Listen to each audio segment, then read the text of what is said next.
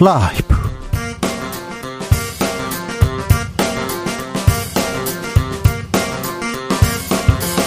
2022년 12월 9일 금요일입니다. 안녕하십니까. 주진우입니다.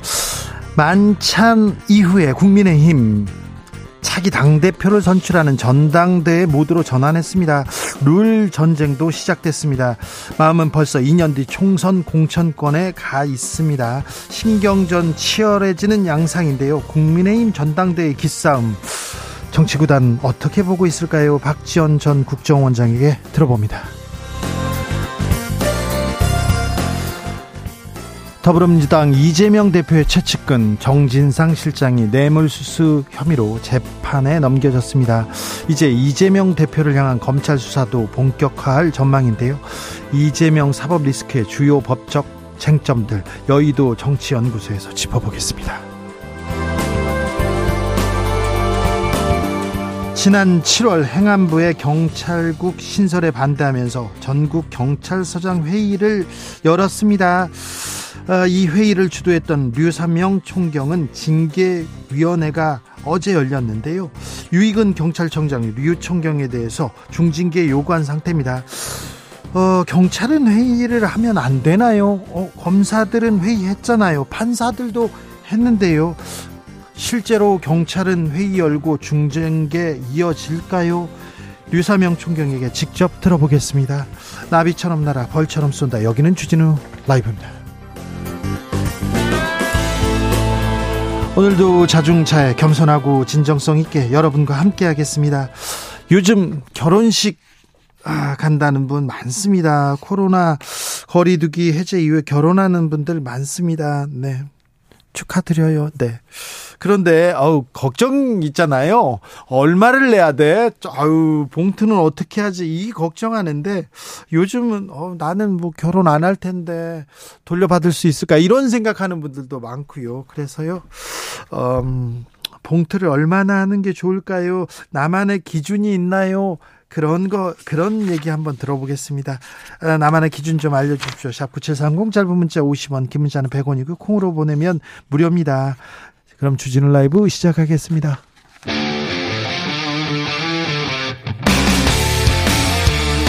탐사보도 외길 인생 20년. 주 기자가 제일 싫어하는 것은?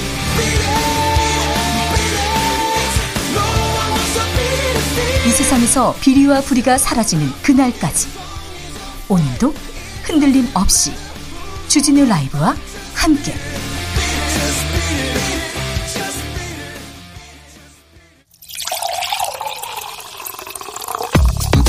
진짜 중요한 뉴스만 쭉 뽑아냈습니다. 주스. 정상근 기자 어서 오세요. 안녕하십니까. 화물연대가 파업을 철회하고 현장으로 돌아갔습니다. 네, 민주노총 공공운수노조 화물연대 본부가 오늘 파업 종료를 선언하고 현장으로 복귀했습니다. 앞서 화물연대는 오늘 오전 9시부터 전체 조합원들을 대상으로 파업 종료 찬반 투표를 벌였는데요. 어, 총 조합원 2만 6천여 명 중 3,500여 명이 투표를 했고 네, 파업 종료 찬성이 60%를 넘겼습니다. 자, 파업은 끝났습니다. 이제 현장으로 돌아갑니다. 그런데 대통령실, 정부 여당은 여기에서 멈출 생각이 없습니다. 앞으로 안전 운임제도 없애겠다 이런 입장으로 바뀌었습니까? 네, 파업 전 대통령실과 여당은 안전운임제 품목 확대를 거부하고 일몰제인 현 제도만 3년 연장하는 방안을 제시한 바 있는데요. 어, 대통령실은 이제 3년 연장도 원점 재검토하겠다라는 입장을 밝혔습니다. 어, 대통령실 고위 관계자가 연합뉴스와의 통화에서 애초에 3년 일몰 연장은 화물연대가 거부했다라면서 정부 여당이 했던 제안의 효력은 사라졌다라고 주장했습니다. 그러면 이제 다시 얘기해야 된다고요? 결국 민주당에서 안전운임제 관련해서 단독 처리 법안을 만들었어요? 네, 안전운임제 일몰 기한을 3년 연장하는 내용의 화물자동차 운수사업법 개정안이 오늘 국회 국토교통위원회를 통과했습니다. 어, 국민의힘 위원들과 정부 측 인사들이 불참한 가운데 국토위는 파업 종료 직전인 오늘 오전 전체 회의를 열고 관련법 의결을 했습니다. 음, 정부 주장대로 지금 화물연대가 파업을 접고 이렇게 현장에 복귀합니다. 음, 국민들의 싸늘한 시선 이런 얘기도 하는데 파업을 하지 않습니까? 그럼 국민들이 대부분 피로감이 있어서 좀 그만 그쳤으면 하는 그런 생각 합니다. 그런데 화물연대가 그렇게 무리한 주장을 했나 그렇게 생각하는 국민들은 그렇게 많지 않습니다. 아, 이번에는 정부 대통령 뭐 여당 생각대로 됐는지 몰라도 노동자들 국민들은 아, 좀 너무 좀 강경으로 강경하게 윽박지르지 않았나 이런 마음도 합니다. 국민들의 마음도 이렇게 토닥거렸으면 화물연대 조합원들 아, 이후에 사법적 판단 뭐 손해배상 이어질 것 같은데 좀 상처가 덜하기를 이렇게 좀 생각해 봅니다. 음, 검사들이 이태원 참사 유족들에게 마약 부검 계속 제한했어요. 경찰들은 현장 유류품 이렇게 마약 검사를 했는데 논란이 되자 경찰에서 입장을 밝혔습니다. 네, 경찰 특별수사본부는 관련된 논란이 일자 당시 현장 주변에서 누군가 나눠준 사탕을 먹은 사람들이 구토하면서 쓰러졌다는 등의 의혹이 제기됐다라면서 이러한 의혹을 해소하고자 유류품에 대해 마약 검사를 의뢰한 것이다라고 설명했습니다. 그런데 이게 말이 안 되는데요. 네, 그러면서 피해자들의 마약 혐의를 수사한 것은 아니다라고 했는데요. 어, 또 일부 마약 부검을 진행한 것에 대해서도 유족이 희망하는 경우에 한해 예외적으로 실시한 것이라면서 마약 관련성을 확인하려 한 건 아니었다라고 밝혔습니다. 지금 그 부검에 응한 그 유가족들이 있고요. 400여 어, 물품들 유류품에 대해서 검사를 했는데 마약 관련된 내용은 하나도 나오지 않았습니다. 검찰은 왜 이렇게 마약의 진심일까요? 경찰은 왜 이렇게 마약을 찾으려 할까요? 잠시 후에 저희가 더 고민해 보겠습니다. 음, 오늘 정기국회 마지막인데 본회의 마지막 날인데 어떻게 돼가고 있어요? 네, 대치가 이어지고 있습니다. 여야는 원래 오늘 오후 2시 본회의를 열고 예산안을 처리하겠다라고 했습니다만 이 본회의 개최가 계속 중단이 되고 있는 상황입니다. 어, 현재 여야가 예산 부수 법안을 놓고 대립 중인데요. 어, 협상이 진행되는 김진표 국회의장실에서는 고성이 흘러나오기도 했다라고 합니다. 언제까지 이렇게 네.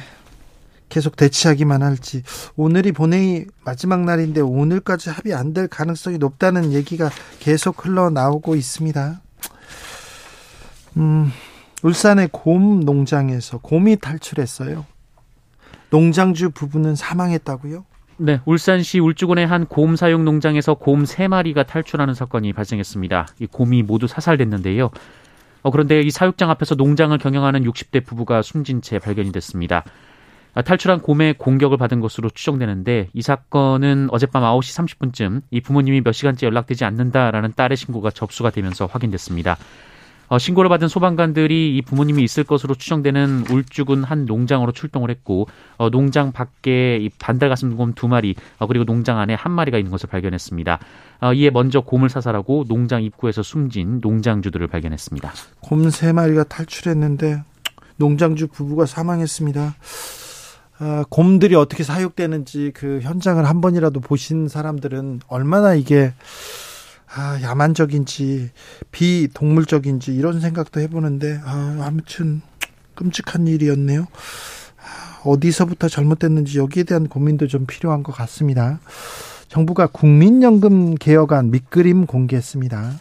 네, 어, 보건복지부와 국민연금관리공단은 오늘 2057년으로 예측된 기금 고갈 시점을 늦추기 위해 어, 현행 9%인 보험료율을 15%까지 점진적으로 인상하고 어, 수급 개시 연령도 현행 62세에서 68세로 늘리겠다라고 밝혔습니다. 네. 어, 정부는 국민연금 보험료율을 15%까지 점진적으로 인상하면 2057년으로 예상했던 기금 소진 시점을 최대 2073년까지 늦출 수 있다라고 밝혔는데요. 어, 시점은 2025년부터이고 어, 매년 0.5% 포인트씩 인상해서 12년 뒤인 2036년까지 올린다라고 밝혔습니다. 가습기 살균제 성분이 폐에 영향을 끼친다는 연구 결과가 나왔습니다. 네, 가습기 살균제 참사가 세상에 알려진 지 벌써 11년이 지났습니다만 아직 관련 재판은 진행 중에 있습니다. 앞서 1심에서는 가습기 살균제의 특정 성분이 폐질환을 일으킨다는 것이 입증됐다고 보기 어렵다며 이 제조사들에게 무죄가 선고됐었는데요. 어, 그런데 최근 한 연구에서 이 사실이 입증이 됐다고 합니다. 어, 국립환경과학원이 실험용 쥐를 이 가습기 살균제가 아, 가습기 살균제에 들어가 있던 어, CMIT, MIT라는 물질에 노출시킨 결과 이 물질이 코와 기관지를 지나 폐까지 간 것으로 확인이 됐습니다. 어, 그러고도 길면 일주일까지 폐에 그대로 남아 있었다라고 합니다. 이게 재판에 또 영향을 미칠지 그냥 뭐 어, 기업의 손을 들어줄지는 좀 지켜보시죠. 또 코로나 상황 어떻습니까? 네, 오늘 코로나19 신규 확진자 수는 6만 2,734명입니다. 어제보다 3천여 명 줄었지만 일주일 전과 비교하면 만여 명 늘었습니다. 어, 위중증 환자 수 442명으로 조금 늘었고요. 사망자는 67명으로 어제보다 조금 늘었습니다. 코로나 그리고 독감, 감기 계속해서 바이러스의 공포가 지금 우리 땅을 지배하고 있습니다. 이 시기를 지배하고 있으니 각별히 조심하셔야 됩니다. 주스 정상근 기자 함께했습니다. 감사합니다. 고맙습니다. 아 결혼 축하해야 되는데 이 영수증은 어떻게 하죠? 이 세금은 어떻게 하죠? 축 기금 어떻게 하고 있습니까? 기준이 있습니까? 물어봤더니요. 0302님 결혼 축하금이니까요. 좀 가까우면 10만 원. 그냥 아는 사이면 5만 원. 적당합니다. 0030님 잘 모르면 5만 원. 애매 7 친함 10 이렇게. 일단 기본적으로 5만 원에서 시작하는군요. 1918님 고민되면 5만 원, 친하다면 10만 원, 부모님이 알면 20만 원, 청첩장 받고 황당하면 축하만 하면 됩니다. 아, 윤미승기 친하면 10만 원, 지인은 5만 원, 뷔페 밥값이 비싸서 봉투만 보내요 얘기합니다. 어떤 분은 안 가면 5만 원, 참석하면 10만 원, 뷔페 값 때문이죠. 이렇게 얘기하는데요. 안동일님 그렇게 생각하십니까? 안덕환님께서는 전에는 친하면 10만 원, 적당히 알면 5만 원 하기도 했는데 음, 애매한 사이는 안 가고 3 했는데 요즘은 코로나 정상으로 참석하기 힘들다는 핑계로 오 하고 있습니다. 네. 나름대로 기준이 있군요. 네. 잘 알겠습니다.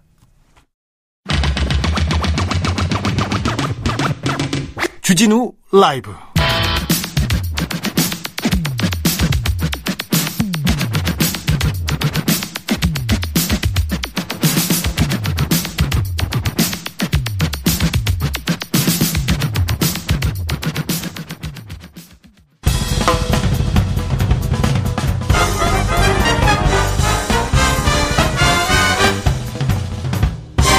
훅 인터뷰 모두를 위한 모두를 향한 모두의 궁금증 훅 인터뷰 행안부 내 경찰국 신설을 비판하면서 전국 경찰서장회의를 주도한 사람이 있습니다. 류사명 총경. 아, 류 총경이 12구 참사 원인의 하나로 경찰국 설립을 지적했습니다. 경찰의 한 사람으로서 12구 참사에 마음 깊이 사죄한다는 입장도 밝혔는데요. 어, 공식적인 첫 사과가 아닌가 이런 얘기도 들립니다. 류사명 총경 직접 만나보겠습니다. 안녕하세요. 안녕하세요. 네. 총경님, 지금은 울산 중부 경찰서장이 아니죠? 예, 지금은 대기 근무이기 때문에 보직이 없습니다. 어, 경찰국 설치 비판하면서 경찰서장 회의를 여셨던 게 7월이었고요. 예. 그 이후에 그러면 어, 중부 경찰서장에서 내려온 겁니까? 예, 그렇습니다. 네. 어, 어떻게 지내세요? 그 전체적으로 보면 그렇고 10월 29일 전까지는 정말 편안하게 잘 쉬었습니다. 쉬, 셨다고요 예. 네. 10월 29일 전까지만 그랬습니다. 근데 10월 29일 이후에는요? 그때는 그 죄책감과 부끄러움과 이래서 상당히 그 불면의 시간을 보냈습니다. 어, 12구 참사 아무래도 경찰의 예. 책임 이렇게 없다고 할 수는 경찰의 없죠. 존재 이유가 네. 국민의 생명과 재산을 보호하는 것입니다. 네. 국민의 생명과 재산을 보호하지 못하는 경찰이 무슨 의미가 있습니까? 그러니까 제가 경찰 생활 34년이고 35년이 되는데 네. 정말 우리나라 경찰은 우리나라를 가장 안전하게 만들어서 세계에서 가장 유능한 경찰이라고 자부해 왔는데 네. 10월 29일 이후에 그 자부심이 무너지고 네. 수치와 부끄러움과 죄책감만 남아 있습니다. 네. 어제 징계위원회가 열려가지고 서울에 올라오셨어요. 그런데 어, 참사 희생자 유족들에게 사죄한다는 말씀부터 하셨습니다. 예. 어떤 마음이셨어요? 제가 그 어제 징계 때문에 중징계가 안 하면 이제 경찰관으로서 이제 더 이상 일할 수 없기 때문에 네. 제가 경찰 마지막이 될지도 모르는 그 경찰로서 반드시 우리 국민들과 유족들과 또 부상자 가족들과 돌아가신 분들에 대해서는 반드시 사죄드리고 싶은 마음이 있었는데 네. 어제 마침 중징계로 인해서 피해가 왔기 때문에 그거부터 먼저 시작을 했던 겁니다. 총경님은 이렇게 공식적으로 사과했는데 대통령도 행안부 장관도 경찰청장도 정작 그 책임 있는 자리에 있는 분들은 아무도 사과한 분이 없어요. 일단 수사가 먼저다. 수사를 하고 이렇게 상황을 보겠다. 이렇게 얘기하는데 이 부분은 어떻게 보십니까? 그거는 어불성설입니다. 수사가 먼저다가요? 수사는 제일 마지막입니다. 마지막입니까? 수사는 시간도 많이 걸리고 절차가 걸리고 수사가 이제 유죄로 확정되기까지는 수년이 걸릴 수도 있는 그렇죠. 4, 5년 걸릴 수도 있죠. 우선적으로 사죄와 그 유가족이나 가족들에 대한 위로와 그 또 원인 규명과 무슨 제도가 잘못됐는지 이런 거를 보고 보상도 하고 명예훼손도 올려주는 주면서 수사가 이제 진행이 되고 마지막이 되어야 될 수사 수사로 인한 그 관계자 처벌을 네. 앞장을 세워서 사죄와 위로 이런 게 빠진다 하면 그럼 수사가 지금 그 진행되고 결론 날 때까지 그 위족이나 그 국민들은 어디서 위로를 받고 그렇게 마음을 그 그렇죠. 그거는 그거는 아닙니다. 그건 네. 아닙니다. 그거는 제가 경찰 생활을 34년 했지만 모든 일에 있어서는 먼저 피해자를 위로하는 게 먼저지 네. 어떻게 그, 그 대상자에 대한 처벌로 보복하는 것만 그렇게 우선시한다는 거예요. 그러니까요. 방식이 접근 방식이 잘못된 네. 겁니다. 국민들 입장으로는 저분들한테 아니 국가가 국민의 생명과 안전을 지켜주는 게 국가의 첫 번째 맞습니다. 첫 번째 도리고 임무 아닙니까? 그렇습니다. 근데 그 부분에 대한 얘기는 없고 수사가 먼저다. 상황을 보고 얘기하자 얘기했는데 국민들은 조금 납득이 안 갔는데 아, 수사하시는 분도 그렇게 생각하시는군요. 예, 예, 예. 자, 12구 참사 원인 중에 하나가 경찰국을 만든 것이다. 이런 말씀 하셨는데, 어떤, 이번 참사와 경찰국 설치가 어떤, 아, 이렇게 관계가 있다고 생각하시는 건가요?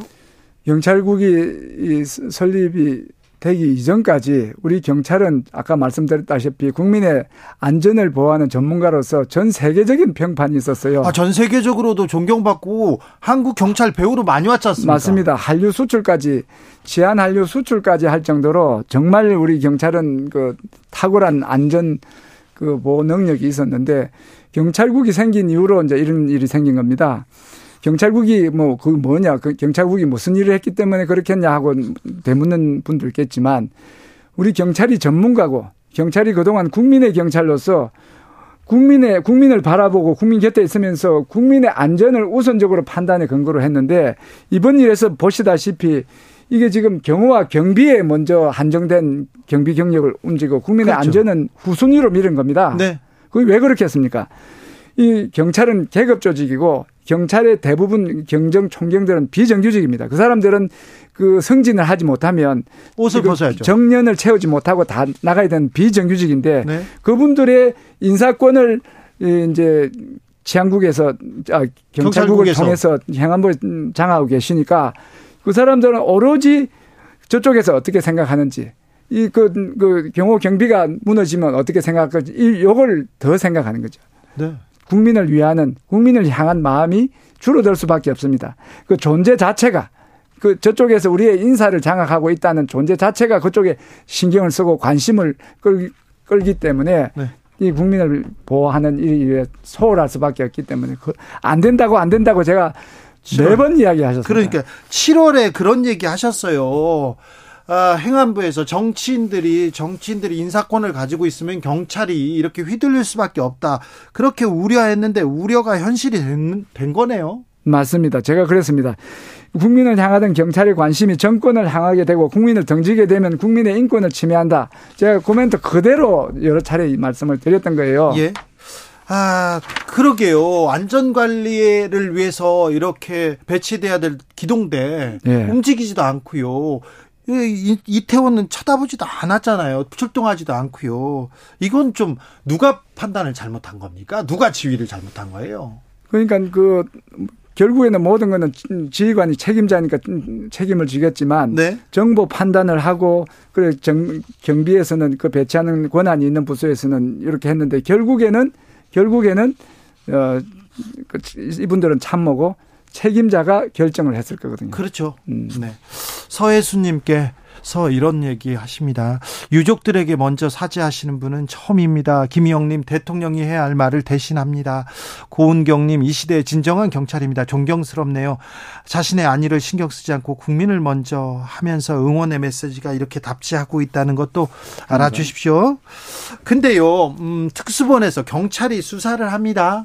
그런데 현장에 대해서는 열심히 수사하는데 아까 말했던 지휘하고 감독하고 지시를 내려야 될 부분은 책임져야 될 분에 대한 수사는 진행되지 않는 것 같아요. 아, 사실상 인사권자인데 특수본이 행안부나 그 윗선까지도 수사할 수 있을까 제대로 할 수 있을까요? 이런 의문은 듭니다. 말씀드렸다 인사권은 그 계급 조직에서 경찰의 이제 그 비정규직화된 경찰의 목숨이기 때문에 네. 그분들이 있는 한은 제대로 된 수사는 안 됩니다. 그렇습니까? 할 수가 없죠. 네. 자기 목을 걸고 하 기를 바라는데 네. 자기 목을 걸고 수사를 해서 네 목이 떨어지더라도 그 밝혀라. 기대 가능성이 조금 적어지는 거죠. 그렇죠. 그러면 공, 공정한 수사를 기대하신다면 네. 그 직에서 비켜주시는 게 그 정확한 수사에 도움이 될 겁니다. 경찰국 신설할 때 아, 중대한 사안에 대해서는 수사 지휘를 해야 된다. 당연히 해야 된다. 이거 이상민 행안부 장관의 말입니다. 12구 어, 참사보다 더 중요한 사안이 어디 있습니까? 수사 지휘를 해야 되는 건가요? 이 부분은 자기가 권한이 있는데 책임도 있지 않습니까? 네. 어떻게 봐야 됩니까? 그 장관께서는 그 수사를 지휘를 할 수가 없습니다. 없어요? 네, 없는데 이제 말씀을 하셨다가 이제 수사 안 하시겠다고 그래 말씀하셨기 때문에 네? 12급 수사에서는 당연히 배제되는 게 맞습니다. 그래요? 예. 그 배제돼야죠. 예, 자기 예. 수사를 받아야 되는데요. 예. 궁금한 게 또 하나 있는데요. 검사들은 왜 이렇게 마약 검사에 이렇게 진심인 걸까요? 경찰들도 계속해서 마약 검사를 이렇게 마약 수사를 하는데 이토록 마약 수사에 몰입하는 이유가 뭡니까? 정부의 정책 기조였습니다. 그 대통령께서 경찰의 날 그 지사를 통해서 마약 범죄와의 전쟁을 말씀하셨고 그 사흘은 10월 24일 날 총리와의 그 대화에서도 이, 이, 이 부분이 중요하다고 네네. 네. 말씀을 하셨고 네. 당정 협의에서도 그 문제가 거론이 됐고 그러니까 네. 그 국가 현 정부의 정책 기존 거죠. 네. 그러니까 우리 집행하는 집행부서에서는 따를 수밖에 없는 거죠. 그래도 12구 참사하고 마약하고 만약에 음. 희생자한테서 마약 성분이 나왔다. 유류품에서 마약 성분이 나왔다. 그렇다고 해서 달라지는 게 있습니까? 이게 사망의 직접적인 음. 원인하고 무슨 상관입니까? 그 지금 그날 그 현장에 배치된 인원을 보시면 네. 정복 경찰관은 적고 네. 사복 네. 형사들이 많은 거죠. 마약 경찰들이 많았다면서요? 예, 그러니까 그 부분에 대해서 어느 정도 이제 구색을 맞추는 거죠. 경찰들이 이렇게 마약 수사를 한다. 이런 대형 참사에서 마약 수사를 한다. 이거 조금 경찰의 시각으로는 이해되지 않는 부분이 많지 맞, 않습니까? 맞습니다. 맞습니다. 그렇죠. 참사의 원인과는 좀 동떨어진 거죠. 네. 국민들이 네. 생각해도 마약하고 이 참사하고 무슨 상관이야 이렇게 생각하는데 맞, 습니다 왜 이렇게 마약 수사를 할까요?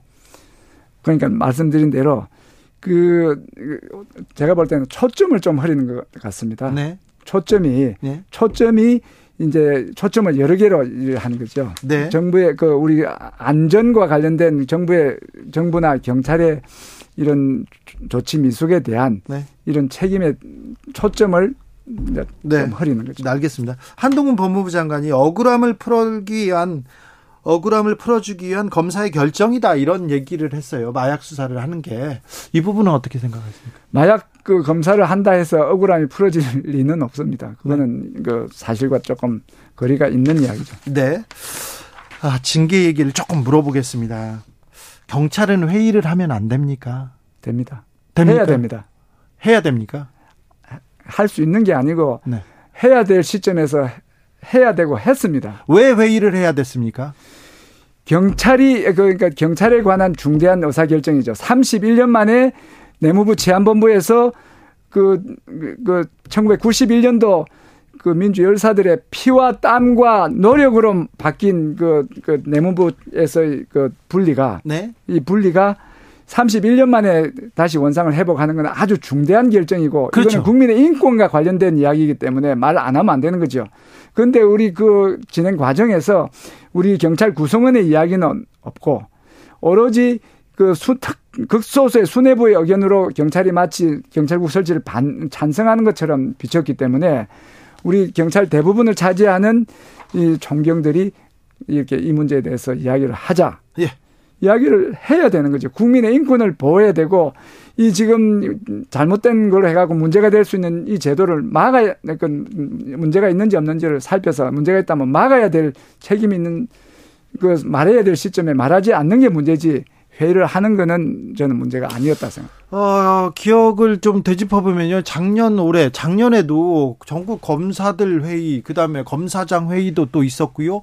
판사들 회의들도 있고 그런데 검사들 판사들 회의하면 징계하거나 이렇게 뭐 중징계한다 이런 얘기를 들어본 적은 없어요. 근데 경찰은 왜 그렇습니까? 경찰을 우습게 하는 거죠. 경찰을 무시하는 처사입니다. 경찰은 그 민생 치안을 담당하고 국민들을 직접 이렇게 만나는 사람들이기 때문에 특별하다, 특수하다 이렇게 얘기하던데요. 그 특수한 거하고 회의 못 하는 거하고 연결이 됩니까? 논리가 안 맞지 않습니까? 네. 경찰을 무시한다고 보십니까? 그렇죠. 경찰이 훨씬 많은데요. 예. 권한도 많. 경찰이 국민의 인권과 직결되는 일을 하기 때문에 경찰이 그 문제에 대해서 더 심도 있게 논의를 해야 되고 회의를 해야 됩니다. 그렇죠. 음, 자, 경, 지금 그러면 경찰국은 어떻게 지금 잘 운영되고 있습니까? 경찰국은 그 크게 지금 그거 하지 않는데 이 지금 경찰국에 인사권이 있는 걸 알기 때문에 인사와 관심이 있는 사람, 성진 있는 사람들은 거기에 초미의 관심을 가지고 있겠죠. 네. 음, 하이든님께서 검사들은 맨날 회의하면서 검사들은 되고 경찰은 왜 안 돼요? 이런 얘기도 합니다. 오늘 징, 어제였죠. 징계위원회 열렸습니다. 네. 네. 어, 애초에 경찰청에서 시민감찰위원회에서 경징계를 권고했는데 갑자기 윤희근 경찰청장 중징, 중징계 내려달라 이렇게 어, 보도가 나왔던데 어찌 들으셨습니까? 어찌 보십니까? 저는 경징계 결정에도 좀 불만이 있습니다. 음, 네. 우리 경찰서장들이 사익을 위한 것도 아니고 네. 공익 오로지 공익을 위해서 개인적으로 희생을 해서 그 회의를 한 거를 그 징계를 하는 것 자체가 불만인데 거기다가 중징계를 하는 건 어불성설이고 네. 그, 그 문제에 대해서는 저는 경찰청장이 좀 어쩔 수 없었다고 보는 게 시민감찰위원회라는 것은 꼭 필수 절차는 아닙니다. 네. 판단이 애매할 때 시민의 이제 의견을 한번 들어보는 절차인데 시민의 의견을 들어보는 절차를 가졌다는 이야기는 경찰청장이 이 문제를 곤란해하고 시민의 의견을 청취하겠다는 뜻이었는데 네.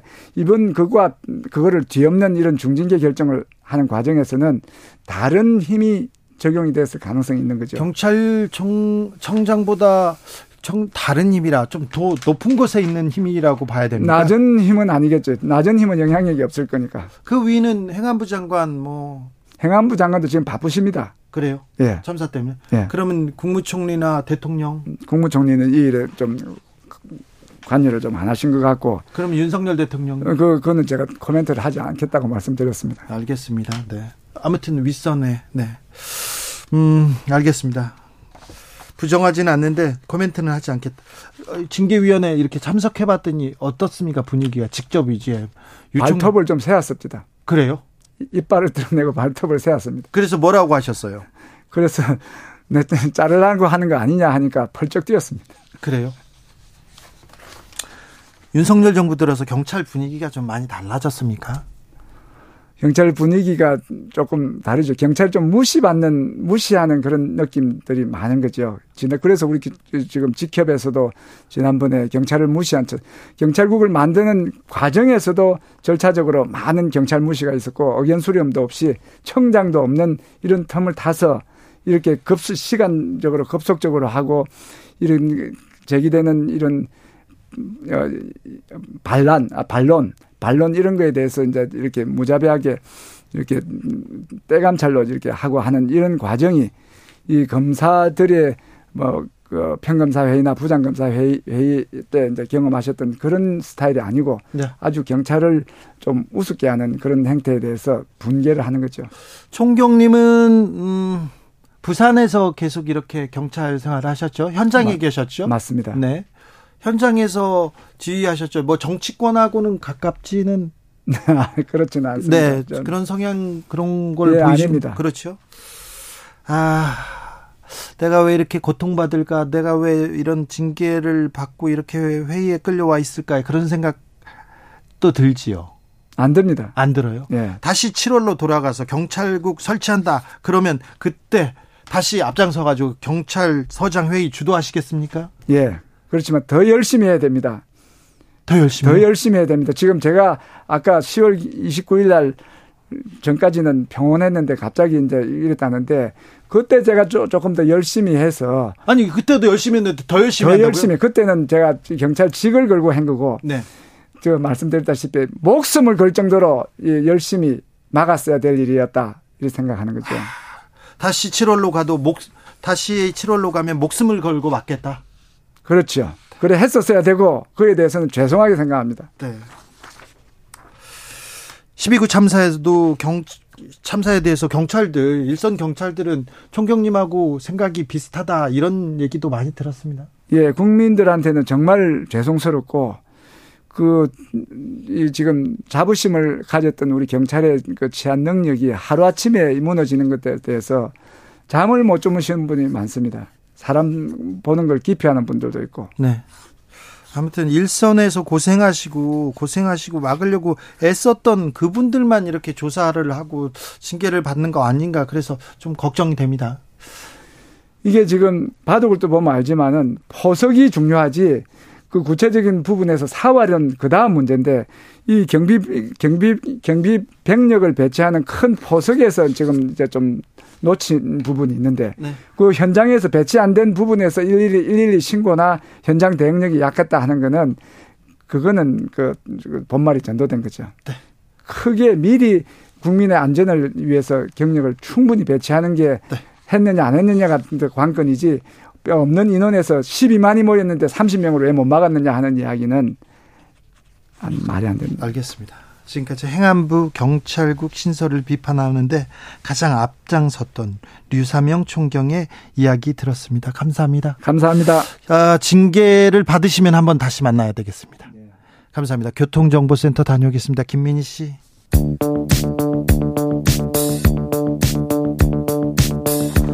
대한민국 정치의 새로운 100년을 준비한다. 21세기형 국회 싱크탱크 정치연구소. 정치권에 보내는 고급진 정치 컨설팅 오늘도 뜨겁게 분석해 보겠습니다. 김용남 전 의원 어서 오세요. 네, 안녕하세요. 김용남입니다. 그리고 오늘의 특별 손님은 김필성 변호사입니다. 안녕하세요. 네, 안녕하십니까? 네. 김필성입니다. 네, 두 분과 함께 한 주간의 정치권 핫 이슈 살펴보겠습니다. 아, 어떤 문제로 어떤 이슈로 바쁘셨습니까? 김용남 의원께서는. 어유 제 가장이니까 생계를 책임지는 문제로 제일 바쁘죠. 네, 우선은. 네, 그러셨어요? 제 가족들 먹여 살려야 되니까. 알겠습니다. 네. 어, 검사 시절에 공안부에도 계셨어요? 예, 예, 예. 그러면 파업 이렇게 수사 많이 하셨겠네요? 파업이 사건화되는 건 그렇게 많지는 않죠. 네. 사실은 아, 파업을 종료하는 과정에서는 대부분 그동안 있었던 고소고발을 취하하고 끝나는 경우가 많기 때문에 그렇죠. 예 그게 끝까지 사건으로 남아서 진행되는 경우는 그렇게 많지 않습니다. 파업이 끝나기 전에 고소 고발이 이렇게 그 서로 이렇게 무마되고 대화하고 음. 끝나는 게 좋죠. 대부분 그렇게 끝나죠. 그러니까 뭐 파업이 진행 중이거나 그 전에는 고소 고발이 많지만 종료되는 그 시점에는 노사 양측 간의 아, 고소 고발을 취하하고 끝나는 경우가 대부분이죠. 예. 이번 화물연대 파업은 그런데 그런 대화 없이 음. 끝났습니다. 앞으로 민영사 소송이 이어질 것 같은데 이 부분은 어떻게 보십니까, 김필성 변호사? 일단 어, 아무런 사실은 그 극한 대립으로 치렀다가 결국은 강대강으로 부딪히다가 끝났잖아요. 네네. 네. 이 과정에서 국제노동기구가 개입하기도 했고 뭐 이런 문제들 때문에 사실 지금 생각 단순히 복귀했다고 끝나는 문제는 아닐 것 같거든요. 네. 지금 말씀하셨던 것처럼 고소 고발이 이루어질 가능성도 높고 그리고 저는 이게 그 ILO가 개입했다는 이유 때문에 통상 문제가 될 가능성도 좀 있을 것 같습니다. 그래서 이게 생각 이후로 이외로 이 후폭이 좀 클 것 같아서 좀 지켜봐야 될 것 같습니다. 김영남 의원님. 뭐 아직 이제 어 종료하기로 투표 결과가 나왔고 네. 뭐 앞으로 어떻게 더 진행될지 모르겠습니다만 모양새로 봐서는 일단은 민주노총 화물연대 측의 패라고 봐야겠죠. 그럴 수, 그렇게 보는 게 뭐. 뭐 네. 그게 객관적이죠. 객관적, 사실은 네. 지금, 어, 어떤 말로는 오고 갔습니다만, 아, 안전호님제 3전, 3년 연장, 그거는 이제 국회에서 법을 개정해서 민주당이 통과, 만들었습니다. 아, 시켜야 되는 문제가 있고, 또 파업을 종료하면서 적용 확대를 얘기했습니다만 저는 그거는 실현 가능성이 이렇게 높아 보이지는 않아요. 네. 아, 그런 과정에서 아, 정부에서 원칙 대응을 내세웠고 화물연대에서 이제 3년 연장 얘기가 나오니까 투표를 통해서 파업을 종료하기로 했기 때문에 뭐 겉모습으로 봐서는 분명히 이거는 화물연대 측이 패배한 거다 이렇게 보입니다. 윤 대통령과 네. 정부의 강공 드라이브 그대로 그 주장대로 지금 화물연대가 파업을 철회했습니다. 그래서 윤 대통령이나 정부 여당에서 계속해서 강공책을 쓸지 않을까 이런 생각도 들어요. 사실 그 지금 저는 좀 생각이 다른 게요. 네. 현재 현재로 사실 그 일, 저기 노사 관계나 이런 다툼이 있을 경우 특히 관이 그 사측의 편을 들 경우 사실 이건 정확히 말하면 노사관계는 아니지만 말입니다. 그리고 들 경우에는 그 단기적 싸움에서는 노조나 아니면 노동자들이 이기기는 어렵습니다. 네. 근데 이게 계속 쌓이고 쌓이고 계속 일이 계속 가다 보면은 뭐 민주노총이 탄생하는 과정이나 이런 그동안의 역사 근대사를 돌아보면 결국 이런 것들이 정권에 대한 불만이나 이런 것들이 이어지고 경제적 문제로 이어지고 결국 정권이 흔들리는 일까지 벌어져 왔거든요. 특히 제가 좀 말씀을 제가 이 문제에 대해서 그 국제관계나 이런 것 이런 것들과 연관되는 경제적 문제의 여파를 좀 잘 얘기가 안 나오고 있는데 뭐 제가 IAEA로 아까 얘기를 했습니다만 IAEA 규약 같은 경우만 하더라도 한 EU FTA의 전제 조건이었단 말이에요.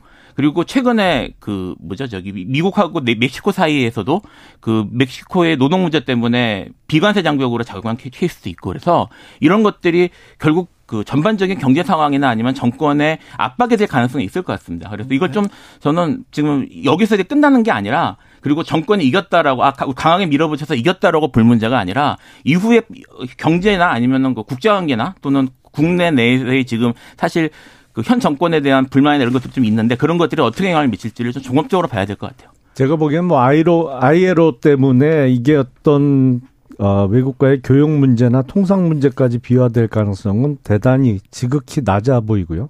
어, 그 파급력은 거의 없을 거라고 예상이 되고 최근의 여론조사 결과를 보면 윤석열 대통령 지지율이 뭐 소폭이든 중폭이든 대부분 오른 여론조사 결과가 많이 네, 나왔잖아요. 그런, 그런 추세입니다. 아, 그래서 이게 뭐 원인을 찾아보자면 어, 화물연대에 대해서 원칙론을 강조한 거 외에 없는데 네, 거, 거. 지지율이 이렇게 오를 상황인가라고 저도 의문을 갖고 지역에 계신 분들하고 그냥 어 정치권에 있지 않은 분들하고 얘기를 나눠봤는데 저도 깜짝 놀랄 정도로 일반 시민들이 민주노총에 갖고 있는 어떤 반감 내지 비호감이 어마어마하게 세더라고요. 네. 그러니까 이런 것이 민주노총에 대해서 원칙론을 강조한 게 지지율 상승으로 이어질 만한 충분한 어 어떤 분위기가 성숙이 돼 있어요. 이미 네네. 보니까. 네. 그래서 아니 그, 그 제가 얘기를 나눈 분들은 전혀 뭐 어떤 어 정당 지지층하고는 상관이 없는 분들하고 얘기를 나눴는데 뭐 직업도 자영업을 하고 계신 분도 있고 직장 생활을 하고 계신 분들도 있는데 그야말로 그 민주노총이 어떤 소수 귀족 노조로서 그동안 누려왔던 특권 내지는 순수하게 노동 운동을 한 게 아니고 일종의 아, 정권을 흔드는 정치 투쟁을 해왔, 해왔던 거라고 느끼는 분들이 너무 많더라고요. 많습니다. 특별히 예. 언론, 특별히 언론의 역할이 음. 어, 지대하겠지만 어, 국민들 사이에서 노조, 민주노총 파업하면 굉장히 비, 판적인 시각을 갖는 사람들이 많습니다. 노조는 또 귀족기 앞에 또 꼭 경영사로 붙어요. 사실 귀족 노조라는 말이 성립 반응한지는 제가 잘 모르겠는데 네. 화물연대도 귀족 노조는 아니잖아요. 아니, 화물연대는 뭐 귀족 노조라고 보기는 어렵죠. 근데 그렇죠. 민주노총의 가장 핵심 세력인 금속 노조 그러니까 현대차 노조를 중심으로 한 금속 노조는 확실히 귀족 노조죠. 네. 거기는. 그러니까 귀족 노조라는 네. 표현 자체가 뭐 노조가 어느 정도 이상의 그러니까 뭐 노동자가 얼마 정도 이상의 수익을 올리면 파업하면 안 된다라는 그런 식의 사고 방식에 깔려 있는 말인데 그것이 적절한지도 모르겠고 그렇죠. 그리고 우리가 지금 동의하지 않습니다. 예 그리고 우리가 지금 생각하는 것처럼 많은 그 노동자들이 그렇게 귀족 노조스럽게 그렇게 하고 있지는 않아요. 그러니까 아, 그 귀족 노조란 표현 자체가 뭐 정규직 비정규직 뭐 이런 것처럼 사실은 노노가 갈등을 부추기기 위해서 사용되는 프레임에 가깝다고 봐야 될 거고요. 네. 물론 이제 뭐 민주노총이 자기들이 이익을 위해서 하는 것에 대해서 무조건 다 들어준다고 저도 생각 하지는 않습니다. 그렇죠. 지금 노조 문제에 대해서 귀족 노조라든지 그만큼 벌면 됐지 이런 식의 저기 사고 방식으로 접근하는 것 자체가 좀 문제가 있다고 생각합니다. 알겠습니다. 자 현안으로 좀 물어보겠습니다. 김용남 의원 오셨으니까 다 물어볼 텐데 이상민 장관 해임 건의안 네. 예, 어떻게 됩니까? 해임 건의안 내일 민주당이 통과시키겠죠? 통과시킵니까? 뭐 민주당 워낙 의석수를 많이 갖고 있으니까 네. 통과시키겠죠. 근데 정부나 여당의 기본 입장은 아니 이태원 참사와 관련해서 국정조사를 하자고 했고 그거를 국민의힘 쪽에서 받아서 국정조사 지금 기간 중이면 적어도 국정조사 기간이 지나고 그 결과가 나온 이후에 어, 행안부 장관에 대한 해임 건이나 뭐 이런 거를 추진하는 건 모르겠으나 이게 앞뒤가 모순된다는 것이죠. 국정조사는 진상규명과 원인을 원인자를 그 찾아내기 위해서 하자고 그랬으면 그걸 끝내는 끝내지도 않고 아니 덮어놓고 해임하라고 하면 국정조사를 왜 하자고 한 거예요. 그러니까 이거는 내일 뭐 의석수를 많이 갖고 있는 더불어민주당이 해임 건의안을 통과시키겠습니다만 윤석열 대통령이 거부를 할 것이고요. 그 해임 건의는 뭐 법적 효력은 없고 어, 정치적인 어떤 부담을 주는 거밖에 없으니까요. 이거는 받아들이기는 어려울 것 같습니다. 아, 윤석열 대통령도. 자, 국민의힘은 전당대회 얘기가 계속 나와요. 예. 네, 그렇죠. 확실히 예. 나옵니다. 예. 네. 유승민을 이겨라 이렇게 얘기하는 것 같은데 누가 유승민을 이길 수 있을까 이런 얘기 나오는 것 같아요. 아니 그거야 뭐 당원들과 국민들께서 결정하실 문제인데 네. 저는 기본적으로 지금 국민의힘 일부에서 주장하고 있는 그 룰 변경. 네. 지금이 당원 70% 일반 여론조사 30% 비율이거든요. 그걸 뭐 9대 1, 뭐, 어? 적어도 8대 2 아니면 당원 100%로 뭐 하자고 하는 거는 정말 한심스럽다는 생각밖에 안 듭니다. 좀 그렇죠. 아니, 그거를 게임을 앞두고 게임의 룰을 바꾸면 네. 그 게임 결과에 누가 승복을 하겠어요. 그리고 어 불리하니까 바꾼다 이런 얘기 나올 어, 거 아니에요. 그렇죠. 당연히 그런 얘기 나오겠죠. 네. 아니 이렇게 정말 쓸데없는 얘기를 만들어내요. 제가 보기엔 그런 얘기를 할 필요가 없거든요. 룰대로 정정당당하게 하면 되는 겁니다. 네. 전당대회는. 룰 이런 거는 또 김필성 변호사 전공인데 어 국민의힘 전당대회를 앞두고 어 벌어지는 일 어떻게 보세요? 그러니까 지금 국민의힘 내에서는 뭐 제가 외부인이긴 하지만 뭐 이제 윤석열 대통령이 어쨌든 이제 정치 신인인데 빠른 속도로 지금 사실 돼가지고 경, 대통령까지 되셨잖아요. 네. 그래서 그 민, 저, 국민의힘 내에서, 여당 내에서도 사실 본인의 세력이나 아니면 본인이 지지할 만한 그런 세력 같은 게 충분히 없는 상태에서 됐다고 봐야 될 것이고, 네. 그런 것 때문에 당선됐을 경우에 그 국민의힘 내부의 그런 개편 같은 것들은 사실 예상이 됐던 상황이거든요. 그런 네. 것들이 지금 이루어지고 있는 건데 어찌되었던 그 이루어지는 거는 뭐 당연한 일이라고 하더라도 좀 부드럽게 그리고 좀 민주적 절차나 이런 것들을 해가면서 내 당내 민주주의 같은 게 지켜져 가면서 갔으면 좋겠는데 네. 사실 그 전에 지금 이제 당선대회를 이루어진 것도 저는 이준석 당대표가 그렇게 도중에 물러나는 상황이 되고 막 이런 것들 때문에 그런 과정들이 매끄럽지 못했던 것 같거든요. 네. 그런 연장선 선수에서 볼 때 지금 룰을 바꾸는 문제나 아니면 뭐 또 이제 그 저기 대통령을 지지하는 대통령에 가까운 사람들끼리 또 여러 가지 뭐 윤핵관이라는 말도 있고 모임도 있고 뭐 윤핵관이라는 말도 있고 이런 것들이 사실 외부에서 보기에는 매끄럽진 않아 보입니다. 자 그런데요 검사 출신 김영남 의원, 네 검사 후배 출신 한동훈 장관이 예. 계속해서 당 대표 이름에 이렇게 오르내리는데 이 부분은 어떻게 생각하세요? 제가 보기에는요. 그건 네. 실현 가능성이 극히 낮아요. 그래요? 한동훈 장관이 뭐 전당대회 출마를 한다든지 출마했을 때 당대표에 당선될 가능성이 극히 낮은데 네. 국민의힘 당내의 역학 관계상 예. 누구는 안 되고 누구는 안 되고 이렇게 계속 빼다 보니까 그러면 차라리 외부에서 들어온 사람이 당 대표가 되는 게 나한테는 가장 유리하다. 좋겠다라고 생각하는 현역 중진 의원들이 몇몇 있는 거예요. 많아요, 그런 사람들이. 그러니까요. 네. 그래서 자꾸 말을 만들어내는 거예요. 제가 보기엔 처음부터 택도 없는 소리예요, 그거는. 그래요? 제가 보기엔 룰 변경도 안 될 가능성. 지금 현행 룰대로 전당대회가 치러질 가능성이 훨씬 높아 보이고요. 네.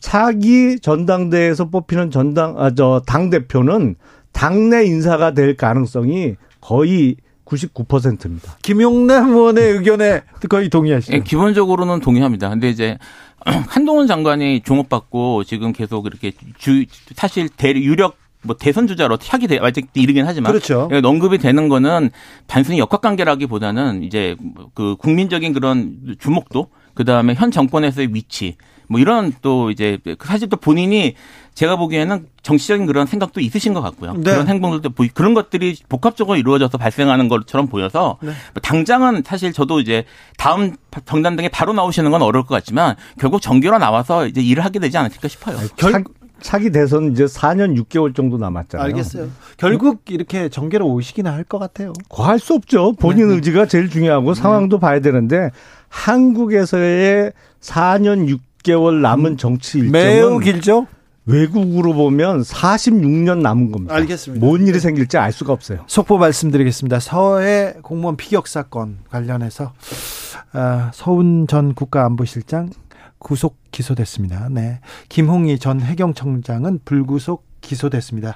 어, 이재명 민주당 대표의 최측근 음, 정진상 실장도 구속 기소됐습니다. 그런데 자 이재명 이 앞, 앞으로 이재명 대표한테 검찰 수사가 향할까요? 또 이 대장동 재판은 어떻게 될까요?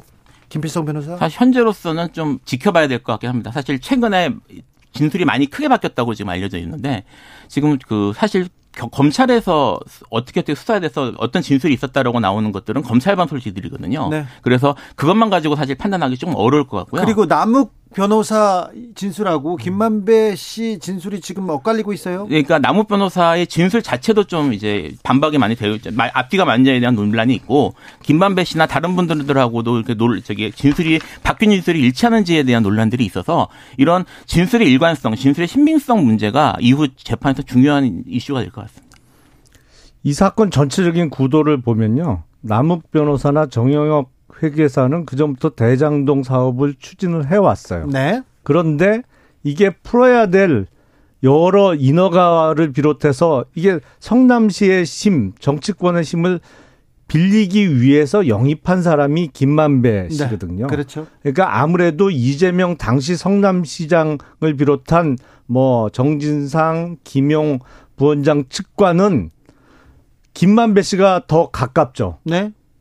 그리고 남욱 정영학 회계사는 한 발짝 떨어져 있어요. 네. 그러니까 아, 이재명 당시 성남시장의 어떤 직접적인 관여 행위나 이거를 입증하기에 더 좋은 그 인물은 김만배 씨는 틀림없어요. 네. 근데 김만배 씨가 아직 어 확고한 결심은 못한 것 같아요. 왜냐하면 이게 재판 결과에 따라서 여차하면 대장동 사업으로 얻은 천문학적인 이익이 몽땅 범죄 수익으로 우율될 가능성도 있거든요. 그러다 보니까 이제 결심을 못하고 어정쩡한 자세가 유지가 되는데 뭐 앞으로 이 수사에서 이재명 대표가 빠지면 이거는 정말 용을 그려놓고 눈이 없는 용이에요. 뭐 결국은 증거로 봐야 되는 거니까요. 현재 네. 지금 이재명 대표가 언급되기 시작을 했기 때문에 네. 결국 수사는 이루어질 거라고 생각을 하고요. 현재 그 기세, 난뭐 이런 걸 봐서는 기소까지 갈 가능성도 충분히 있어 보이긴 합니다만. 네. 근데 지금 뭐 결국 현재 지금까지 언급되는 걸로만은 말씀을 드리면 사실 몇 명의 진술 번복밖에 없는 상태고 그래서 이재명 대표가 당연히 연결돼 있고 거기에 대해서 지금 뭐 김만배 씨는 말만 안, 말을 안 바꾸고 있는 것에 불과하다라고 보기에는 제가 좀 무리한 것 같고요. 사실 좀 진행되는 걸 지켜봐야 될 것 같습니다. 아마 내년에 이 재판이 계속 그 언론을 탈 수밖에 없겠죠. 그렇죠. 재판이 열릴 때마다 뭐 어, 크게 검찰 수사 수밖에 없고 또 이뤄질 거 아닙니까? 아, 그렇죠. 어, 그러니까 그야말로 활용 전점이라는 게 눈을 안 그리면 의미가 없잖아요. 예. 그리고 제가 보기엔 이재명 대표의 더불어민주당 내 당내 장악력이 급속히 약해지고 있어요. 그렇다고요. 눈에 띄게 이게 정치 연구소 여기서 닫겠습니다. 김용남, 김필성 두 분 감사합니다. 예, 고맙습니다. 감사...